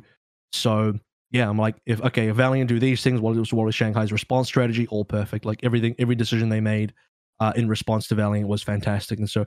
Just seeing how they played up against Valiant and the decisions they made gave me a lot of confidence that they know what the fuck they're doing, regardless mm. of the competition. Yeah, no, it, it's been it's been flawless from Shanghai, and I think it'll continue. Um, not much, not much else for me there. Looks good. Yeah, it's it's no, the, reassuring that they have this ability, and that that it isn't necessarily mm-hmm. down to Overwatch two that they uh, have been, you know. In in Struggle City. Yiska, I got one thing for you, Yiska, really quick. You know, one thing that actually happened in between Shanghai struggling for two games and then winning for two games Internet. Is the Overwatch two beta coming. And Lip, right. Lip even specifically saying in an interview, like, yeah, practicing Sojourn in the beta. Like, yep. Yeah. I mean, this is one of those you talked about, like some teams, they they they're either naturally talented or they're just grinders. I think Shanghai is a bit of both in there. But for sure, like, grinding, even Moon said this in his interview, like grinding is part of their, you know, ability to get good, and not having the ability to grind definitely cost them something. And, you know, lo and behold, the beta comes back and they get to grind a little bit. Lip, Lip goes from looking tragic on Sojourn to looking like a fucking god. Yes. Yeah. Mm-hmm. Yeah, and, and, and like grind as an ability is like a, not, a, a talent not to be underestimated, right? Like, and if that's shut down, like you can't, it's very hard to shut down like natural talent. So for instance, like one thing that I often hear is like a player like Twilight gets away with less practice than others just because he's naturally talented, right? Sure. Um, yeah. Like some players just need absurd hours in order to be to- on top of their game. And mm-hmm. there's like, for D P S players, especially like hit scans, bro, one missed aim lab day might just fuck up your aim for weeks. If you're an absolute aim beast, that might actually be the problem that breaks you. You you cannot mm-hmm. afford to slack. This is unfortunately like how a special skill works. And then like we sometimes have like, oh yeah, by the way, the ten percent thing on D P S is now gone, and now you need to like relearn your muscle memory and whatnot. You know, like yeah. And now you're playing in a beta where there's another hero that you don't even play against in the Overwatch League. So, uh, you know, like it's it's all not optimal, but it yeah, it's very obvious that this will all have an impact uh, on the on the level of play. And I think to a degree we already saw that when like contenders teams got access in APAC, and um, like the overall level of play increasing there, which is why, you know, the midseason will be very interesting to see, but. It's also like just for the general towards the mid uh, narrative towards the midseason. It's kind of important that we have a strong Shanghai there, like because it's if, if it's really only yes. like mm-hmm. Seoul, because I don't trust oh, yeah. Spark to like as far as oh, I can yeah. throw them. Sure. Right? I'm not saying they might not have a tournament run. I'm saying that's not the APAC team that I want to you know edge my bets with. So um, like three strong APAC teams would would be super sweet at midseason. Yeah. Need some some representation from that side of the world, because I I mean it, it doesn't surprise I mean, me like, that N A fans don't credit them, but even Philly is like people underrate Philly hard. Sure. I don't mind all the N A fans underrating Hangzhou and Philly, because I mean I'm not saying Hangzhou and Philly are going to be gladiators or anything yeah, anytime no. soon, no. but people are acting like these teams will just lose to London. I'm just like, what the fuck? Like I don't know, like there's some weird I stuff out like there. Like pe- people, people, they're. I'm gonna try and I'm gonna try and not be. super hyperbolic about this, but mm-hmm. I, I swear to God, some of the sentiment I see out there is that like outside of Shanghai and Seoul, people think every other team in APAC would just be below Florida or Toronto or something. I'm like, mm, mm-hmm. yikes. No, no. Uh, let's uh, let's play let's play a tournament where the number one team from APAC and the number one team from N A, the very bottom team from APAC, the very bottom team from N A, and yeah. then like one team fucking smack bang in the middle, number seven N A versus number four A PAC, and just have those three games as a show match, and we'll see who wins. Mm-hmm. Yeah. What What does your middle of the pack look like versus our middle of the pack? What is your bottom versus our bottom? What is your top versus our top? You know, straight up. Uh, and we'll see. And I think uh, I'd be pretty confident to say our middle and our bottom would beat N A's bottom and middle mm-hmm. easily as well. I think a lot of that stems from just like the casual fans not watching, and then even like the semi-regular fans just seeing something different and just, you know, applying this this logic. The fact that people, the fact that people think Ryan is good is like mind blowing to me. Sure, uh, I say this on Plat Chat as well. I was like, how the fuck does anyone think Ryan is good? And I'm not trying to down downplay London. I think London sure. is special because they have Hardy, they have Backbone, they have mm-hmm. the best pieces to make the Rhine look much better than it is, and they are single-handedly making Rhine look amazing. When the truth is, and fuck, even Spillo has said this, Rhine's like it's probably not even that good. They yeah. just make it work. Yeah, you know, but that shit's even got a, a leash on it because when you look at London games, they're not even playing Rhine full time. They're playing Hardy on Winston. They're playing Poco in half these games. They mm-hmm. don't even play Ryan full time, and this is the Ryan team. So, yep. like this whole Ryan talk started over, and I've, I've some of the comments, some of the shit I'm hearing, like, "Oh yeah, but A PAC doesn't know how to deal with the Ryan." It's like, motherfucker, they destroyed the Ryan last year. The Ryan was a fucking joke last year. What do you mean they don't know how to deal with the Ryan? We have fucking literal footage, a year's worth of footage from last year that shows that they do know how to deal with the Ryan. Yep. Yep. Would like to see so Shanghai back. Would like to see Shanghai back.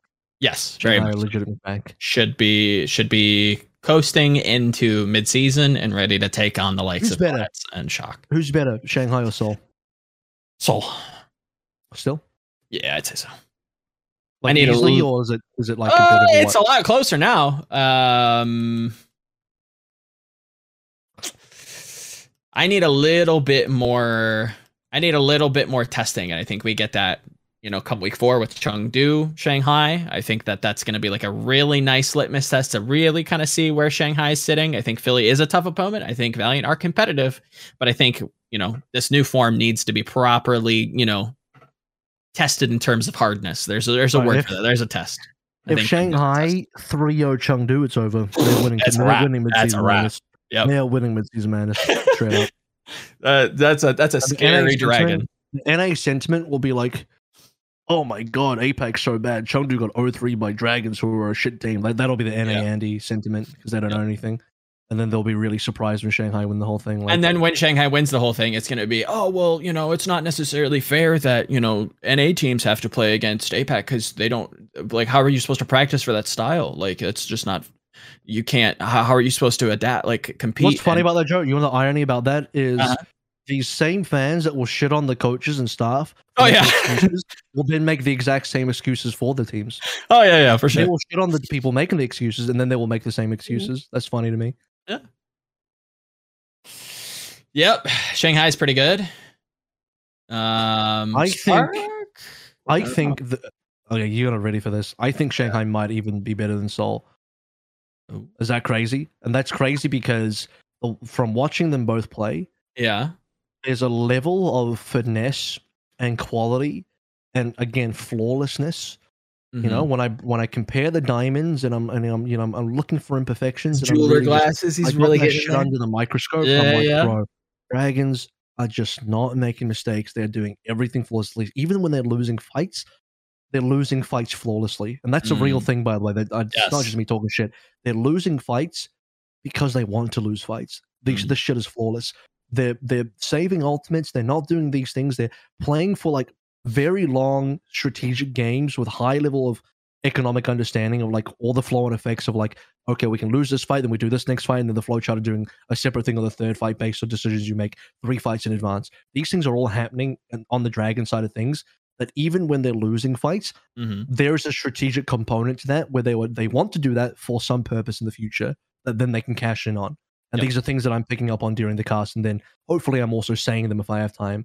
I think I do sometimes say it. It's just stuff like, you know, watching them play against Valiant, some of the fights they lose against Valiant, I'm like, bro, this shit is actually planned. Like, you can actually see the different cogs turning mm-hmm. in terms of why why they're making these decisions and how they're doing things. Because it's the perfect game of Overwatch is not about like, we have zero deaths, uh, we've never lost a fight, and we're just spawn camping. That's not a perfect game of Overwatch. A perfect game of Overwatch is having such a strategic command over your opponents that everything you do leads to a leads to an ideal win condition, an optimal win condition. That includes mm-hmm. losing fights, dying, losing players, losing fights, but also doing that in a way that still leads to an ideal end win condition. That's flawless to me. Mm-hmm. So that's kind of what I'm talking about. Losing quickly, maybe taking players with you, trading up in un, in advantageous situations, forcing these ults. You know, these are all things that teams, high-end teams, I shouldn't say all teams, high-end teams take into very serious consideration when planning these fights. And a lot of the times that comes from the players. A lot of the times the players are the I ones setting those plays. It's not everybody, but it's, you know, the in-game leader. And some of this flow charting from the Shanghai Dragons is like more advanced than what I've seen out of Seoul in terms mm. of like macro strategy. Okay. Now, I don't doubt that Seoul individually have some unreal talent currently that can yeah. easily compete with Dragons, if not be better. Uh, I also think Dragons losing oh three to Seoul kind of sours the belief in yeah. Dragons a little bit, because like, oh, well, they just they did get smashed by Seoul. But, you know, this is before Beta came out. Beta two, rather. Mm-hmm. Um, and I just can't wait for that rematch. I think that rematch is going to be fucking be hype. amazing. It's going to be yeah. so good. Because that was not the real Shanghai we watched versus Dragon versus Dynasty. Now this is. So um, nope. yeah, I'm I'm so bought in on the Shanghai Dragons. I'm unbelievably bought in on the Shanghai Dragons right now. Just I think it's fair concern, to be. My only concern is what happens on maps where it's more ideal to play Voids, Heroes, than Fates. That's my mm, one big concern. Yep. Because I don't think you can one trick a Ball or a Winston through the whole meta, nope. and there are going to be situations where it's more ideal to play like a Sigma. So can they still bring in Void after this? And, and I think you're going to have that answered. If not next week, I would I would assume, again, I think a lot of these escort maps are very like, okay, we want that Sigma. Okay, maybe the Zarya, and at least in APAC, they're a little bit more, you know, open to the idea of playing a Zarya. Um, yeah, like we're we're really going to see. Again, week one was we have a read. It did not work. Week two was, okay, we have found what works. Week two, week three, week four is seeing that in in fluid motion against some some pretty high caliber teams. Uh, one of which is the Chengdu Hunters, the other which is not a high caliber team. It is the Guangzhou Charge, and they are kind of poop. But that is to be saved for, I guess, another episode or predictions. I'll ask you, Scooby's, got any final thoughts on the Dragons before yeah. we move on? No, but like, I, I feel like that I, I have a little bit more reservations, because like it has only been two very impressive matches, yeah. but it's also not too long ago that they went oh and six, right? For and we have a pretty understandable reason why as to why that happens. Mm-hmm. I'm, I'm cautiously op optimistically. Yeah. Ditto, ditto. I just, again, because I've I've like really dissected the flow charting of the Dragons, I don't think a team could do that unless they were in optimal form. Mm. Is my my end conclusion, which is why I'm so big on them. I would be a lot more hesitant as well if I feel like, yeah, but they weren't super clean wins, or I just feel like they're still just sure. kind of floundering and they just got lucky off X or Y things, or like one person's carrying hard. But yeah, I saw a legitimate five member hive mind working in fluid motion, where everything was working towards a w end goal of a win condition. The way mm. I described Dragons last year and how flawless they played in, as a six, was that no movement, no input was wasted. Everything, every single thing they did in terms of moving around the map had an outcome they were looking towards. There was no wasted moment of them just floundering, waiting around, sitting on their hands. And if they ever chose to do that and play slowly, it was for a purpose that, again, leads to an end result that is a win condition. So every decision they made led to that. And so I was looking for that. Whenever I watch Dragons, I'm looking for that again. And for the first time this year, I felt like I saw it, which is why I'm so excited about them. Mm. That's why I'm big on them. Yeah. Looking forward to midseason. Again, both teams kind of locked it up already. Shanghai coming in, I think, still fighting for some seeding. Um, but they're going to be there. They're going to be there fighting with some of the best teams from North America. Um, and we will see those styles clash. And that is what is exciting about the midseason madness. It's exciting when, when in most esports have, you know, these international competitions, it's seeing the different styles, it's seeing them compete. I'll bring so. up, uh, I'll bring up one more conversation on the sure. A PAC side of things before we move on. Yeah. Who should get who, two questions. Who is going to get in between Fusion in Hunters and who should get in, which in Fusion Hunters, who will get in in terms of like where the points are at, you know, what the conditions are for entry. And then more importantly, like points aside, mm-hmm. Fusion Hunters play, I don't know how many games you want them to play, and, and the best team moves forward. Who should be moving forward and who is going to move forward? And are they the same team? Um, Chengdu has to win both games. Philly has correct. to l- l- win one or win both to get in, correct? If Philly win both, they're automatically in. Hunters right. out no matter what. Okay. If Fusion win one, Hunters have to win two, and then we go gotcha. down to tiebreaker. Okay. If so Fusion, if Fusion win zero, then Hunters would also would, would have to like win. This is tough. One to get in. I think Hunters would only have to win one to get in. If Fusion win zero or something like that. Yeah. Oh, sorry, no. Hunters would have to win one, and then it would go to tiebreaker. Philly plays Charge to open the week, so that's already like okay. That's, that's a, a dub. Gimme. That's got to be a dub. dub. That's a dub. And then Chengdu then, because we've given Philly one, Chengdu then it has to win two, if I'm understanding the math right. And Chengdu plays yes. Dragons, and they play Spark. Those are tough games. Which, by the way, I love that the Hunters game is immediately following the Fusion game. Yes, yes. Because when I'm on that day, I'll be casting this. My The, the storyline is, mm-hmm. guys, if Fusion win this game versus Charge, which they're heavily favored to do, mm. Hunters have to go flawless now. And yep. the Fusion will beat the Charge, and then the next game, I'm like, well... because Fusion beat the Charge, guys, Hunters have to win this game. Yep. They have to win this game. So, you know, great setup there narratively from the uh, schedulers, mm-hmm. even though they did that by complete, complete accident. Yeah. But I love it. But I love it anyway. And I think those are some of the best stories, the organic ones that just kind of form the day of or or through the schedule. I think that's some of the most exciting, you know, matches to do, tune into to that point where it's like, yeah, Chengdu now have a double must-win scenario if we're going to play out the schedule like we think it will. Like Philly beats Guangzhou. Chengdu, that's a tough game to play against the Dragons. And then they have to play the Spark, which I'm a little bit more cherub. You know, I'm open to seeing that probably go their way. So I think that spells out that Philly probably makes it, but should they? I don't think so. I think Chengdu is the better team at the moment and probably should be making it to the midseason madness, but unlucky when it comes to the, you know, the rubber band of the kickoff clash point. I believe that that is really hindering them because if you took one away from Philly, well, I guess you'd probably take multiple away, but yes, that's also not fair. Let's get to who should make it. Yeah. Points aside, who, who's the better team? I think Chengdu is. Mm, I'm not sure, man. I like. I'd rather have the chance to see Philly peak because I think that was higher this season. Is it higher this stage though? Well, who's the better team right now? I mean, you. I think you have to say Hunters. Uh, yeah, yeah. I think you do.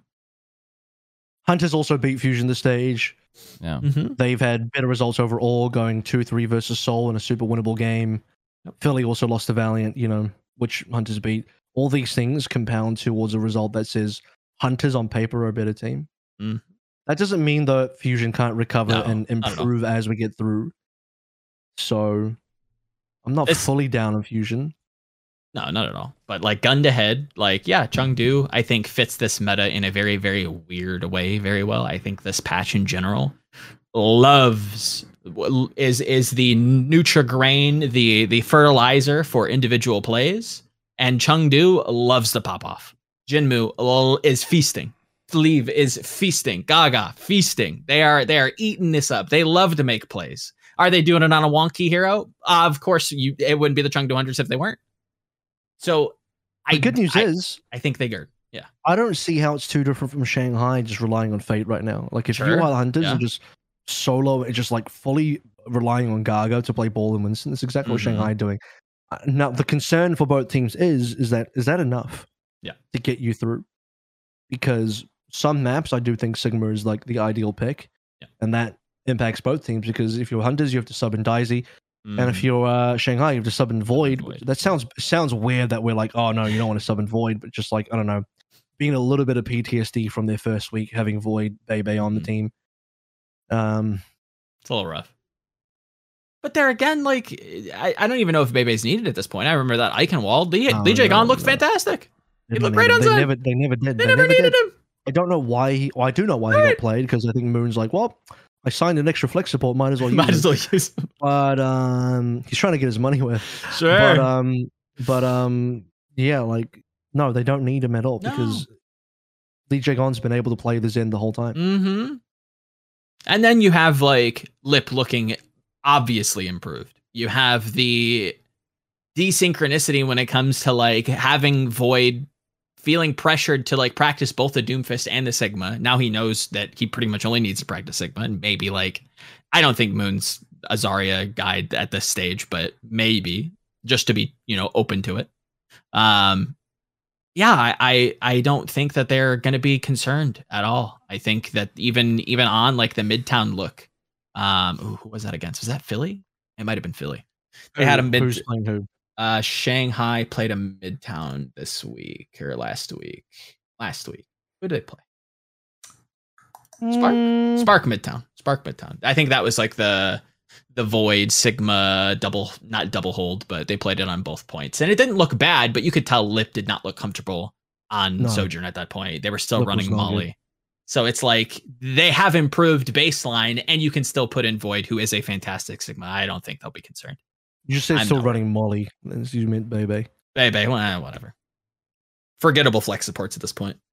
Um, crazy, crazy take, but I actually, I almost want Philly to go. And the reason really? for that is because I've seen higher highs from Philly so far this year. And so if we're talking about like gambling on teams' peaks, Hangzhou have crazy high peaks, yeah. and Philly's peaks have also been really fucking high yeah. when they've been good. Mm-hmm. Whereas I, I think Chengdu are on the up, but I haven't seen those crazy peaks yet. Now, if they played a really clean game versus Seoul and didn't see nine, then I'd be like, oh, bro, take yeah. Chengdu. one hundred percent take Chengdu. In fact, we wouldn't even need to have this conversation because Chengdu would have one extra point. They'd yes. be equal points with Philly right now, and it'd be a completely different story. Yeah.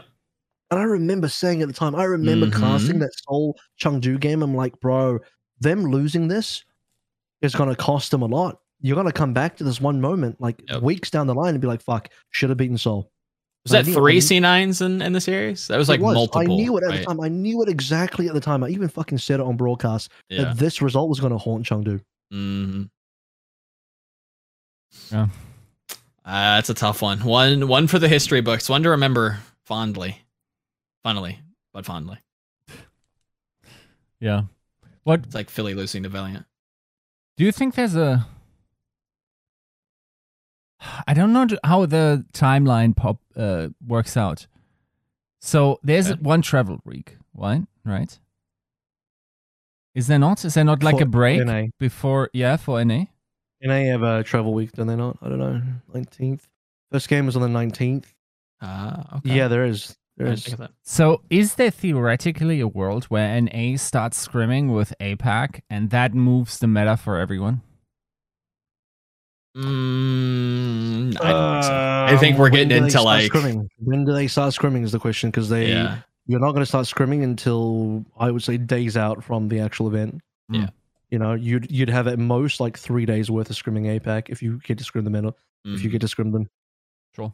Um... I think both regions are dying to scrim each other though, because you want oh, for you sure want to, you want to expand your variety of teams that you can play for sure. Mm-hmm. Um, I think some new ideas get injected, but I think like for esports as a whole, I think you you court coaches and analysts and staff members that are very opinionated and very bold in how they approach the game, and they have like very ingrained ideas. So I think you may change some opinions, but I don't think like you're going to drastically shift things. I think they are example, like cemented. For example, I, I don't think London shift really too much at all. Yeah, no. I think they know exactly how what they're good at and, and what they're not good at, and they're gonna keep. You just gotta you just gotta fucking believe, and they're just gonna keep doing it. Mm-hmm. Um, I'd like to see a team like Dallas maybe change up a few things, because that Lucio Morris shit is not fun. I do not like that. Um, ideally, they, ideally they look at Shanghai and be like, maybe we should play some of their stuff. Mm-hmm. So. Um, cool. Should, talking about N A already, should we just move on to them? What are the What are the, some of the matchups? What are some of the ma matches and some of the storylines from N A oh, that you guys think are important man. from this last week?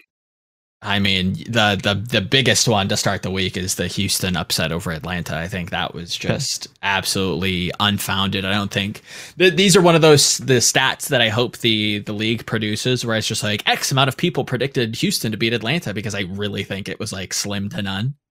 Maybe some, you know, Houston no, homers no, no, no. out you, here. I was saying, you don't understand the Houston fans. They, of course. They die. Ride or die. They're going to. But I think like there was like a clear delineation, like this, this, this is the team that should be winning. Atlanta is the team that should be winning. And in the way that they lost, it was, it was one for the ages. It was, that was a roll the tape. Let's point some fingers. That's a rewatcher. If you haven't seen it, go ahead and watch map five. Uh, what didn't expect it to be a banger, but it had me standing up, had me screaming, had me flailing my arms like a wacky inflatable flailing arm tube man. Uh, it, that was a tilter. I, I wanted to smash my keyboard after seeing that one. That was rough. That one. But that's that's how Achilles broke his hand. he was he came here and punched my keyboard. Yeah, yeah. No, that one. That one. Was... Some people, some people calling it the worst C nine of all time. No, no, which I Young cannot Jin, agree with. Young Jin, I agree with that. He's, you know, he's he takes all, the like, cake. It's it's barely a C nine because they're all like, I don't know. It's like a it's like a C nine that's perfectly understandable. That's like an honest mistake, yeah. because like the fight goes for so long. Sure. That the overtime wick, if you leave it at all, it just fucking yes, instantly, it's fucking it's instant. Just gone. Whereas the Young Jin C nine yeah. makes no goddamn no sense, sense because he literally walks away. Right, it's it's it's so yep. different. It is so astronomically different. Yeah. In like, you know, it, the Youngjin C nine is is the most the most preventable C nine of all time. Yeah. Yes. Whereas the Atlanta C nine, I can I feel for them and I can be like, yeah, I actually understand yeah. why that happened. It's actually fully understandable. Yeah. I think also just like the stars had to align the most crooked way for that it's, to happen. Yeah. Like. I think like that you can have some arguments whether or not certain members of, of the team had to have been in the position that they were, maybe, you know, not supporting uh, point contention to the point that you should. I also feel for Nero, just like he started screaming, being stun locked in the Doom animation, mm-hmm. and he saw it coming, and it was, mm-hmm. and then the like Hawk got very unlucky based on uh, his punch. He uh, literally hit a skill shot and died because he hit the skill shot. If you rewatch that, he punches the Tracer, and the Tracer literally body blocks him over the well, and he dies because he hit a skill shot. If he misses his skill shot, he is then rewarded. It's yeah. nuts. Yeah. Yeah, and it was very close I, to I, sticking I and landing. I personally think, I personally think punching over the well is fucking dangerous. It is, a, it is, a, yeah, yeah it, so it's like, risky. As much as you're like, as much as we can say like, oh, he he was he was uh, punished for hitting the skill shot. I'm like, well, you are punching over the well. Yes, which uh, I mean, yeah, that's a risk. That's a little dangerous. Risk. Little dangerous. Yeah. It's just it's just comical that like the way that everything had to pan out, he literally had to hit that. That that was one of the considering factors. Also, like the Nano Lucio to like stall point even longer. Like it, it was it was a comedy of of both successes and failures all at the same time. You had you had Venom literally trying his pants off to get this team over the line. He's a two v one or he's in like multiple like low personnel scenarios, trades up, gets them back in. Mm. I think they're up three people at the very end where the Lucio has to come in and touch for Houston. And then Atlanta just kind of like flail about for a little bit. Houston comes back and yeah, at, like you said, at that point, the, the window of how close you need to be to that point is very, very short. So one misposition, one positional error. And yeah, you are going to look very, very goofy. Uh, yeah, it's it's tough. I do feel for him, but that one was that one was that came down to the wire. That was tough. And good one to rewatch. I, but, I got some uh, some moth uh, flashbacks from the player camps. Mm-hmm. You know, like the utter oh, despair. I wish, oh, I wish so bad that that game. I think Sojourn is great on land. Don't get me wrong, but like I think this week in general for N A, we had so many good moments that I wish we were in a a studio environment. Like having Nero and Hawk screaming point, point, point, like touch, just in a studio environment would have heightened that so much more. The cams do a, a very minimal job, but I, I think these are one of those moments that really this week entirely for N A would have really emboldened, uh, galvanized uh, is probably the better word, a lot of Overwatch League fans on, on why they love this game, why esports is so cool, because of these these very human moments where utter despair. You look at the, I mean, the memes that have come out of this game are, are bonkers, but we also don't get to see much from the Houston side of things. You look at the Florida Boston game, which we'll get to, you get to see that. I wish we got to see more of that. So, so badly, I wish we were still in uh, a studio see environment. What, see Just like side? Florida popping off and, and hugging each other and being so glad that they reverse sweeped in a, in a situation where Boston probably should have been ahead. You look at that last environment, not to completely jump ahead, but Valentine surviving and trading up in, in poor scenarios. He probably shouldn't even been there, but he makes the, the call. He makes the play. He's a little bit greedy, but it works out in theory, but then it doesn't. It's just... Uh, the utter despair on Boston, I think, really gut wrenches people. But the the the jubilation, the glory that Mayhem gets to kind of feel, um, because I feel like they were still in the playoff race. If not, I, I could be wrong. Um, but the reverse sweep, the, them just popping off, someone flipping out and hugging. I just that's that's heartwarming at the very least. I think we would we would do a lot of service to get some cameras in there and show this off to people. I think they'd love it. So, um, do the right teams end up winning here? I think we all kind of felt like Atlanta probably should have won the series, yes, but yes. No way. I'm kind of, am I kind of okay with Houston winning that one too? That's kind of, it's good for uh, the competitiveness. Competitiveness. Mm-hmm. Uh, you could always make the argument that like if Atlanta was supposed to win, they could have won early and all this kind of stuff as sure, well. Sure. Um, Boston Mayhem. I feel bad for Boston, dude. They look like they should have cleaned that up. They, they, they should have won so that. Strong. Yeah. I'm happy for Mayhem to win, but like I'm, I'm buying in on this Boston comeback. Yes. And I'm buying in, even though they got reverse swept, which is mm-hmm. crazy. But I just feel like Boston is so... They're definitely just on a major up and up. Yep. That uh, I don't know if it's going to result in anything, because unless their stage three matches are, you know, good as far as scheduling goes, mm-hmm. we'll see. What do they got? They got Boston, London. Not Boston. They got Atlanta, London. They are Boston. Atlanta, London. Shock. Dallas. That's a big okay, patch, that's pretty too. hard. That's pretty hard. That's pretty hard. Uh, Toronto and Vancouver. So you mm-hmm. know, maybe like three kind of winnable games in there. Who knows? I think. I think for Boston fans, uh, and maybe even the team, I hope they don't take this to heart. I think they played absolutely out of their gourd. I think Victoria looked phenomenal. I think Valentine had a very clutch potential moment towards the end. I think that back line is really figuring things out. Um, It was a it was a it was a stylistic game, one that I thought they were very favored to win in, and I, I don't think you go home with your hang your your your head hung low. I think this is this is a sign of things to come, like you're saying, Avril. This is this is improvement. This is really kind of coming into your own, finding some consistency. And yes, it sucks to be reverse swept. I I hear you there, but this is a team on the now. Who was? Oh, sorry, Mineral's leading the team now as far as uh, management goes. I was going to say, who's the new head coach? I'm like, they didn't change coach. No. Still Laurie. So, okay. And they got, and they got a new pickup as well. I don't know if this is the time to bring Seeker. up Seeker or not. Yeah. But yeah. I'd be surprised. I, I, I'm also not entirely really too Seeker. sure in terms of like what his resume is, what he brings to the table. Um, and if, if I'm going to be a hindsight, you know, recency bias Andy here, uh, I think Victoria had a fucking lights out game. And I think Valentine's been like at least like pretty good most of the season. So I'm I'm interested to see how this this rotation works out. Boston Boston are, are looking up. They're they're stylistic. I think the way that they play seems push like, is interesting. Seems like they don't even really need to make pickups, do they? No. To I, me. I don't yeah, I, th- I think I I mentioned as much last show. It's it's confusing that like we want to rework the entire thing, where I think like the approach that maybe you take with this team is slightly different. And I think you you provide a ton of results just being a little soft-handed. Whereas I think like a team like the Justice, I think you need to like make some serious changes. I don't think you need to do much in terms of roster quality for Boston. I think they've shown most of the well, season. Maybe they look... Actually, I think they're just trying to gear up for a double hit scan. They try sure. and... This is the replacement for Striker. They want to make sure they're solid for double hit scan. Fair. That yeah. actually makes a lot of sense to me if we're looking at through that lens. Mm-hmm. Um... I think they've got an interesting read on the game, and I and I expect that to be really apparent uh, come stage three. This stage is a little bit of a wash, and that sucks. And like, huh. yeah, you ready for the Punka Queen?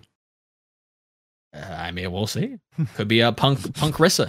Who knows? The punk, it's the Punk Hero, guys. Punka Queen, it's coming. So. Florida looking good though. Uh, London continue to showcase uh, both an incredibly potent style, um, but but showing a, a level of form that a lot of teams are having some some difficulties with. So um, Paris on the mend as well, three two against Toronto. Missed there in terms of predictions. Very close, though. Very, very narrow. And I think, again, if you look at Toronto and you look at Paris, that really should not be close. Um, but Paris is is making a comeback. They're they're really getting in there, and I think they're due for an upset. They're due for a win, and I I, I do believe that that team is going to start to become competitive. So I, I'm looking at N A's lower lower table, and I'm looking mm. and I'm a liking. Vancouver on the mend, Boston on the mend, Justice. Uh, no comment. Uh, you know, it's, and I mean no comment in the most like literal way, like because it's tough to read, but. Everybody's making moves. Everybody's improving. And that's a good sign for the league. So stage three with a, with a sizable break. Yeah, we got some things coming. I don't want to I don't want to skip ahead too much because uh, we, we do have a preview episode that we normally do as well. But Justice versus Vancouver. I want to take this chance to like dig in a little bit because I don't think we're going to spend time digging in during the yeah. preview episode when we kind of fly through the Preds a little bit. Yeah. But like, what do we...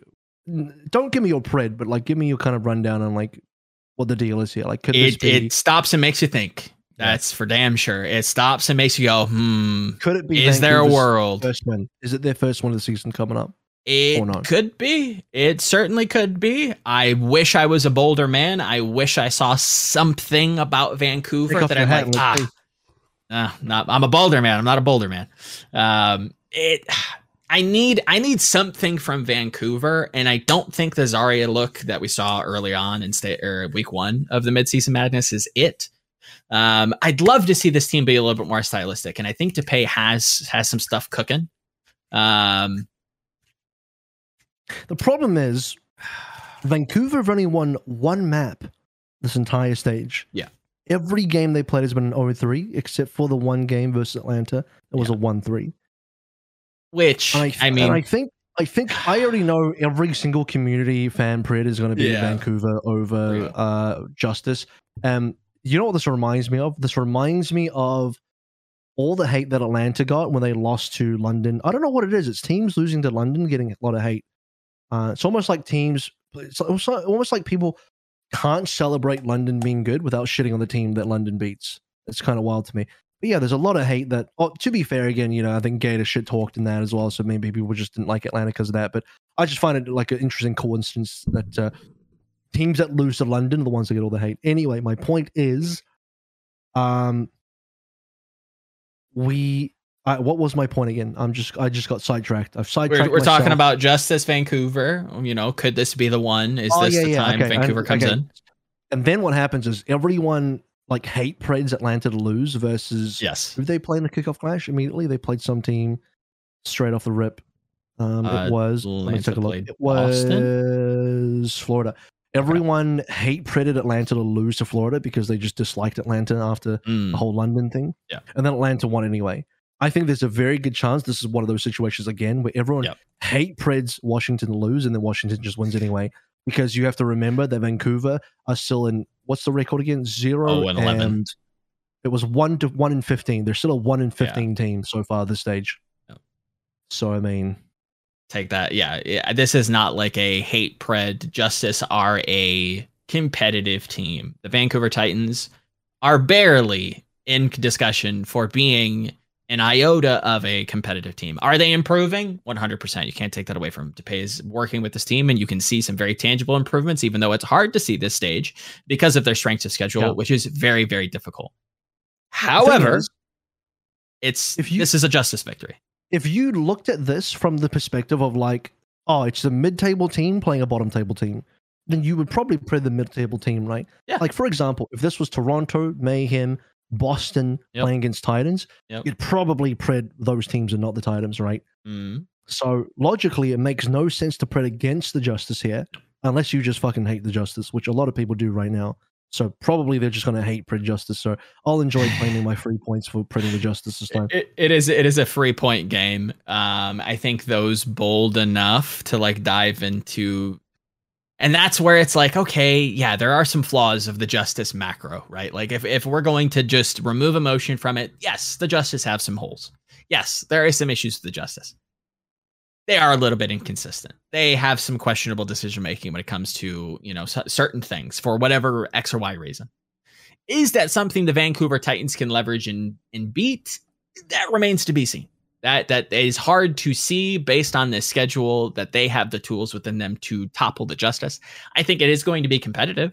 I think it is going to be a little bit closer than I think people expect. But Justice should be getting this across the line. This is It'd this is, should be clear. This one could be like a Matt Vive even. Could be, legitimately. Yeah. Def definitely could be. Justice are are on some shaky ground. They're, part they of the can't issue, part of the issue for me for Vancouver is I find that they're. How many times do they play mirror over false recently? It's like almost all the time, right? Yeah. Because false, false realistically doesn't even really play that many maps compared to mirror. So. And mirror only plays the Doom, correct? Like he comes in, just plays the Doom. Pretty, yeah. That and like I think uh, Vancouver, that's it, yeah. Vancouver in a way right now is like a mini Atlanta or a mini Outlaws. Yep. Um, but. They don't have the flexibility that Hawk has to move between both Sigma and Doom, which is ideal. Yep. That if you could combine False and Mirror into one person, you would get Hawk. uh, but they don't have Hawk. So yeah. you, you've basically got your own Dante. You've got Dante at home on yep. the Vancouver Titans um, on that Doomfist. And I think that makes this team very readable and pretty, mm-hmm. like, one-dimensional. I, I, I say this about all the Doom teams. I even said this about New York on Plaid Chat. Yeah. It's like, I think... Because um, because New York are like now a Doom one trick team for just basically saying, all right, Kellen, you're just going to play Doom now. Nope. Uh, I, I don't know if that's going to be enough, but for some teams, you just got to play to your strengths. I respect the D P for like being like, you know what? We have Mirror. He plays Doom. He plays Doom well. We're just going to rely on this. Yep. We're going to, you want to use Outlaws and Reign as, you know, examples of how we should be playing. They're doing well, reasonably. They're within the top six. Let's just do them. And maybe we get some dubs here. Um, I would I would say just as a favorite here, like as crazy as it sounds, I also wouldn't be super surprised if Vancouver did win. I don't know what the mental the Justice players are, are at. I don't know if they're feeling really down from the London loss. Are they checked out? You know, these things always play a factor as well. Yep. Yep. I feel like the problem is if you look at the results that Titans have had. They've been mm-hmm. slowly inching up and proving a level where the Washington Justice is feasibly beatable, right? Yeah. Just look yeah. at the results. Uh, I'm... And it feels like very important for the Justice to win this one as well. Yes, I mean, that this would be... I mean, you will not hear the end of it, partially from me. Like, this is a winnable game. You should not be losing this. This yeah. is not losing. Like... This is close. Yeah, they're, they're, it's going to be tough to put the Vancouver Titans away, especially if like Aspire and Shockwave are having a day. Yep. You know, they're not a, they not they're not an oh and eleven team. Unfortunately, that's their record. But yeah, you can't lose this. This is here's, here's the thing. Here's here's the overall like sentiment from me over the Justice in their last in their last game and their upcoming game is that losing to London was not out of the question. No, I actually yeah. feel like London probably should have won. Should have won. But losing to Vancouver feels a lot more out of the question in terms that like. Okay, you are a mid-table team, Justice. Yep. You should not be losing to a bottom team. Yep. Yeah. Right now. So I feel like losing to London's not a big deal, but losing to Vancouver does feel like a big deal. Yep. Yeah, even though, even though you could say like factually losing to London's a big deal in terms of qualifying, I get that. But like if we remove that from the equation, just talk about each mm-hmm. game in a vacuum, then this one's like a bigger deal because Vancouver are a far weaker team than than London, definitely as far as standings goes, but. Yeah, just everything across the board, right? So I mean, yeah, I don't want to I mean, downplay Vancouver too much because I agree. D P's done God's work on this yeah. team so far, despite them only getting one map. But yeah, it's a tough schedule, and and this is this is like a must win for the mentals for Justice. Like, you, this is this is going to be a very difficult break if you give the Vancouver Titans their first win. That is going to sting, and that is going to hurt for the remainder of the season. That cannot happen. I'll tell you what, they have a full, you know, however many weeks of break while everyone else goes to Hawaii. Yeah. Hey, if anyone on the on the Washington Justice wants to take a mental holiday, a mental vacation a la O G from last sure. year, go ahead. Might as well take some mental vacations. Yeah. I mean, it's it's probably best in the long run to, as much as I think players and coaches want to just keep grinding, this is the perfect opportunity to get ahead of everybody. There's there's you know ways what? to approach this. There's I got ways something to approach cursed this. to say. I, I have an extremely cursed comment to make. Okay. Is that Washington Justice should just take a mental vacation in Hawaii, so everyone else is competing and they're just enjoying the beach. Uh, and that is that's cursed because, like, on one hand you're you're having fun and you're just like having holiday. Sure. On the other hand, you're right there where everyone else is playing, where you think you where you probably you are, should yeah. be, and you're fucking in full depression mode because you're of it. The the, co the ghost of Christmas past, looking in through the window, like seeing the guy, you're like the person who wasn't invited to the party and you just yeah. kind of come along anyway. It's like, hey, you're know, in the neighborhood. In? Yep. Oh, it's just I was just in the neighborhood. Can I drop by? Like. That is some mental warfare from the coaching side, the staff side of things, to like really light a fire. And boy, howdy, would you light it? Um, yeah, no, I think there's ways to approach these breaks that I think uh, it's not as cut and dry as I think a lot of people make it out to seem. So, Justice have got uh, got some pressure on them. Tell you what, last year, players that missed Hawaii would just be spamming ranked. This year, Uh, I don't know what they're spamming. They can't spam much. Aim Labs, Aim Labs, apparently. I don't know. And it's probably for the best. I hate, to, I hate to tell this to you guys. Uh, you know, staff, whatever. Like, you gotta, you gotta slow down. You gotta, you gotta take a, a step back to move forward sometimes. And I think you know the mentals are a an untapped aspect of this game that not a lot of people are paying attention to. So be mindful of this. Be mindful I, of that. I believe also that, and I'm not one hundred percent on this. This was an idea floated. That I asked about was that the new patch mm-hmm. would only be available uh, closer to. I wouldn't be surprised. I think that's how they did the the kickoff Clash patch. No, what, sorry, that was directly put into play. Like the the thing is, like you know, like the beta will eventually go down, and that will be before uh, the the break. Begin uh or in the middle of the break anyway, right? And then you will still have like a t patch de development, and so whatever balance changes are coming out and make it into Overwatch League will eventually be put live for stage three. But I believe the idea is to delay that to a later point than the start of the break, so you know, technically sure. they are diminishing returns to your ability to practice because you're not practicing on the actual patch. Similar to how we did it last year with uh, hero pools only being announced in the second week of the break after each tournament. Yeah. Giving teams an actual, like, you have nothing to do, so you have to take a break. Unfortunately, that's the case, but yeah. And I'm not sure if that's something that they did. Uh, they couldn't do it between Kickoff Clash and... Uh, I'm pretty certain it's a to a lower degree, but there was a gap in terms of patch updating that I, I spoke to Mobugi, former assistant coach of Paris, and he mentioned as much that there was a gap in terms of the patching. So yes, that, but not you know, as long. Go. Yeah, not yes, as not long. as long. It's it's it's fractional because they needed them based. to uh, to Correct. test the the patch uh, for competitive yeah, yeah. feasibility. Yeah. Mm-hmm. The mid-season break's definitely going to be a lot longer, but guys, I got it. Similar rules. Apply. Washington can just pick up Mobugi. Oh wait, no, he's going to be in the he's in the military.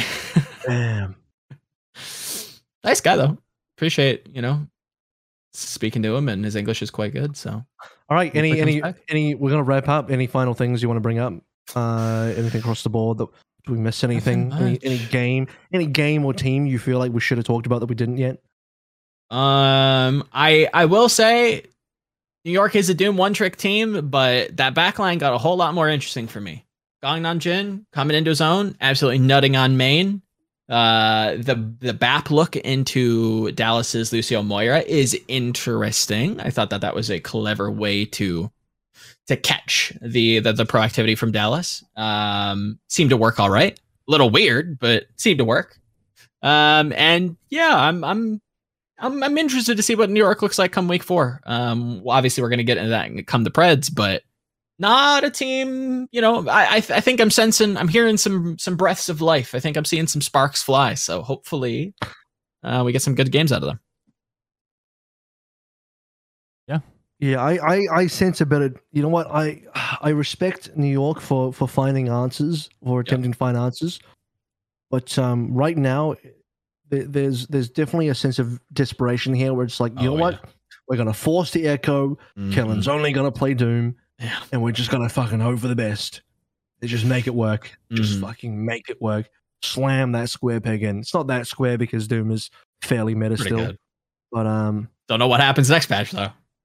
Boy, do I don't know what New York looks like next patch. There's a few teams that we don't know what they look like. Houston being one of them as well. Like, I don't know what y'all do. All right. Can't be good, though. Uh, so we'll see. What's New York's next game? Who do they play? New York plays the Houston oh, Outlaws to open the day. Boston. Yes. And Boston. Yeah. Okay. Mm-hmm. So not completely unheard of. Games. Could be something games. there. I'm going to get a literal Doom matchup here. Dante versus Kellen. That'll be fun. All righty. We're going to head out now as we yes. get ready for the Pred show. So thank you for tuning in to two forty-five. See you very shortly for two forty-six.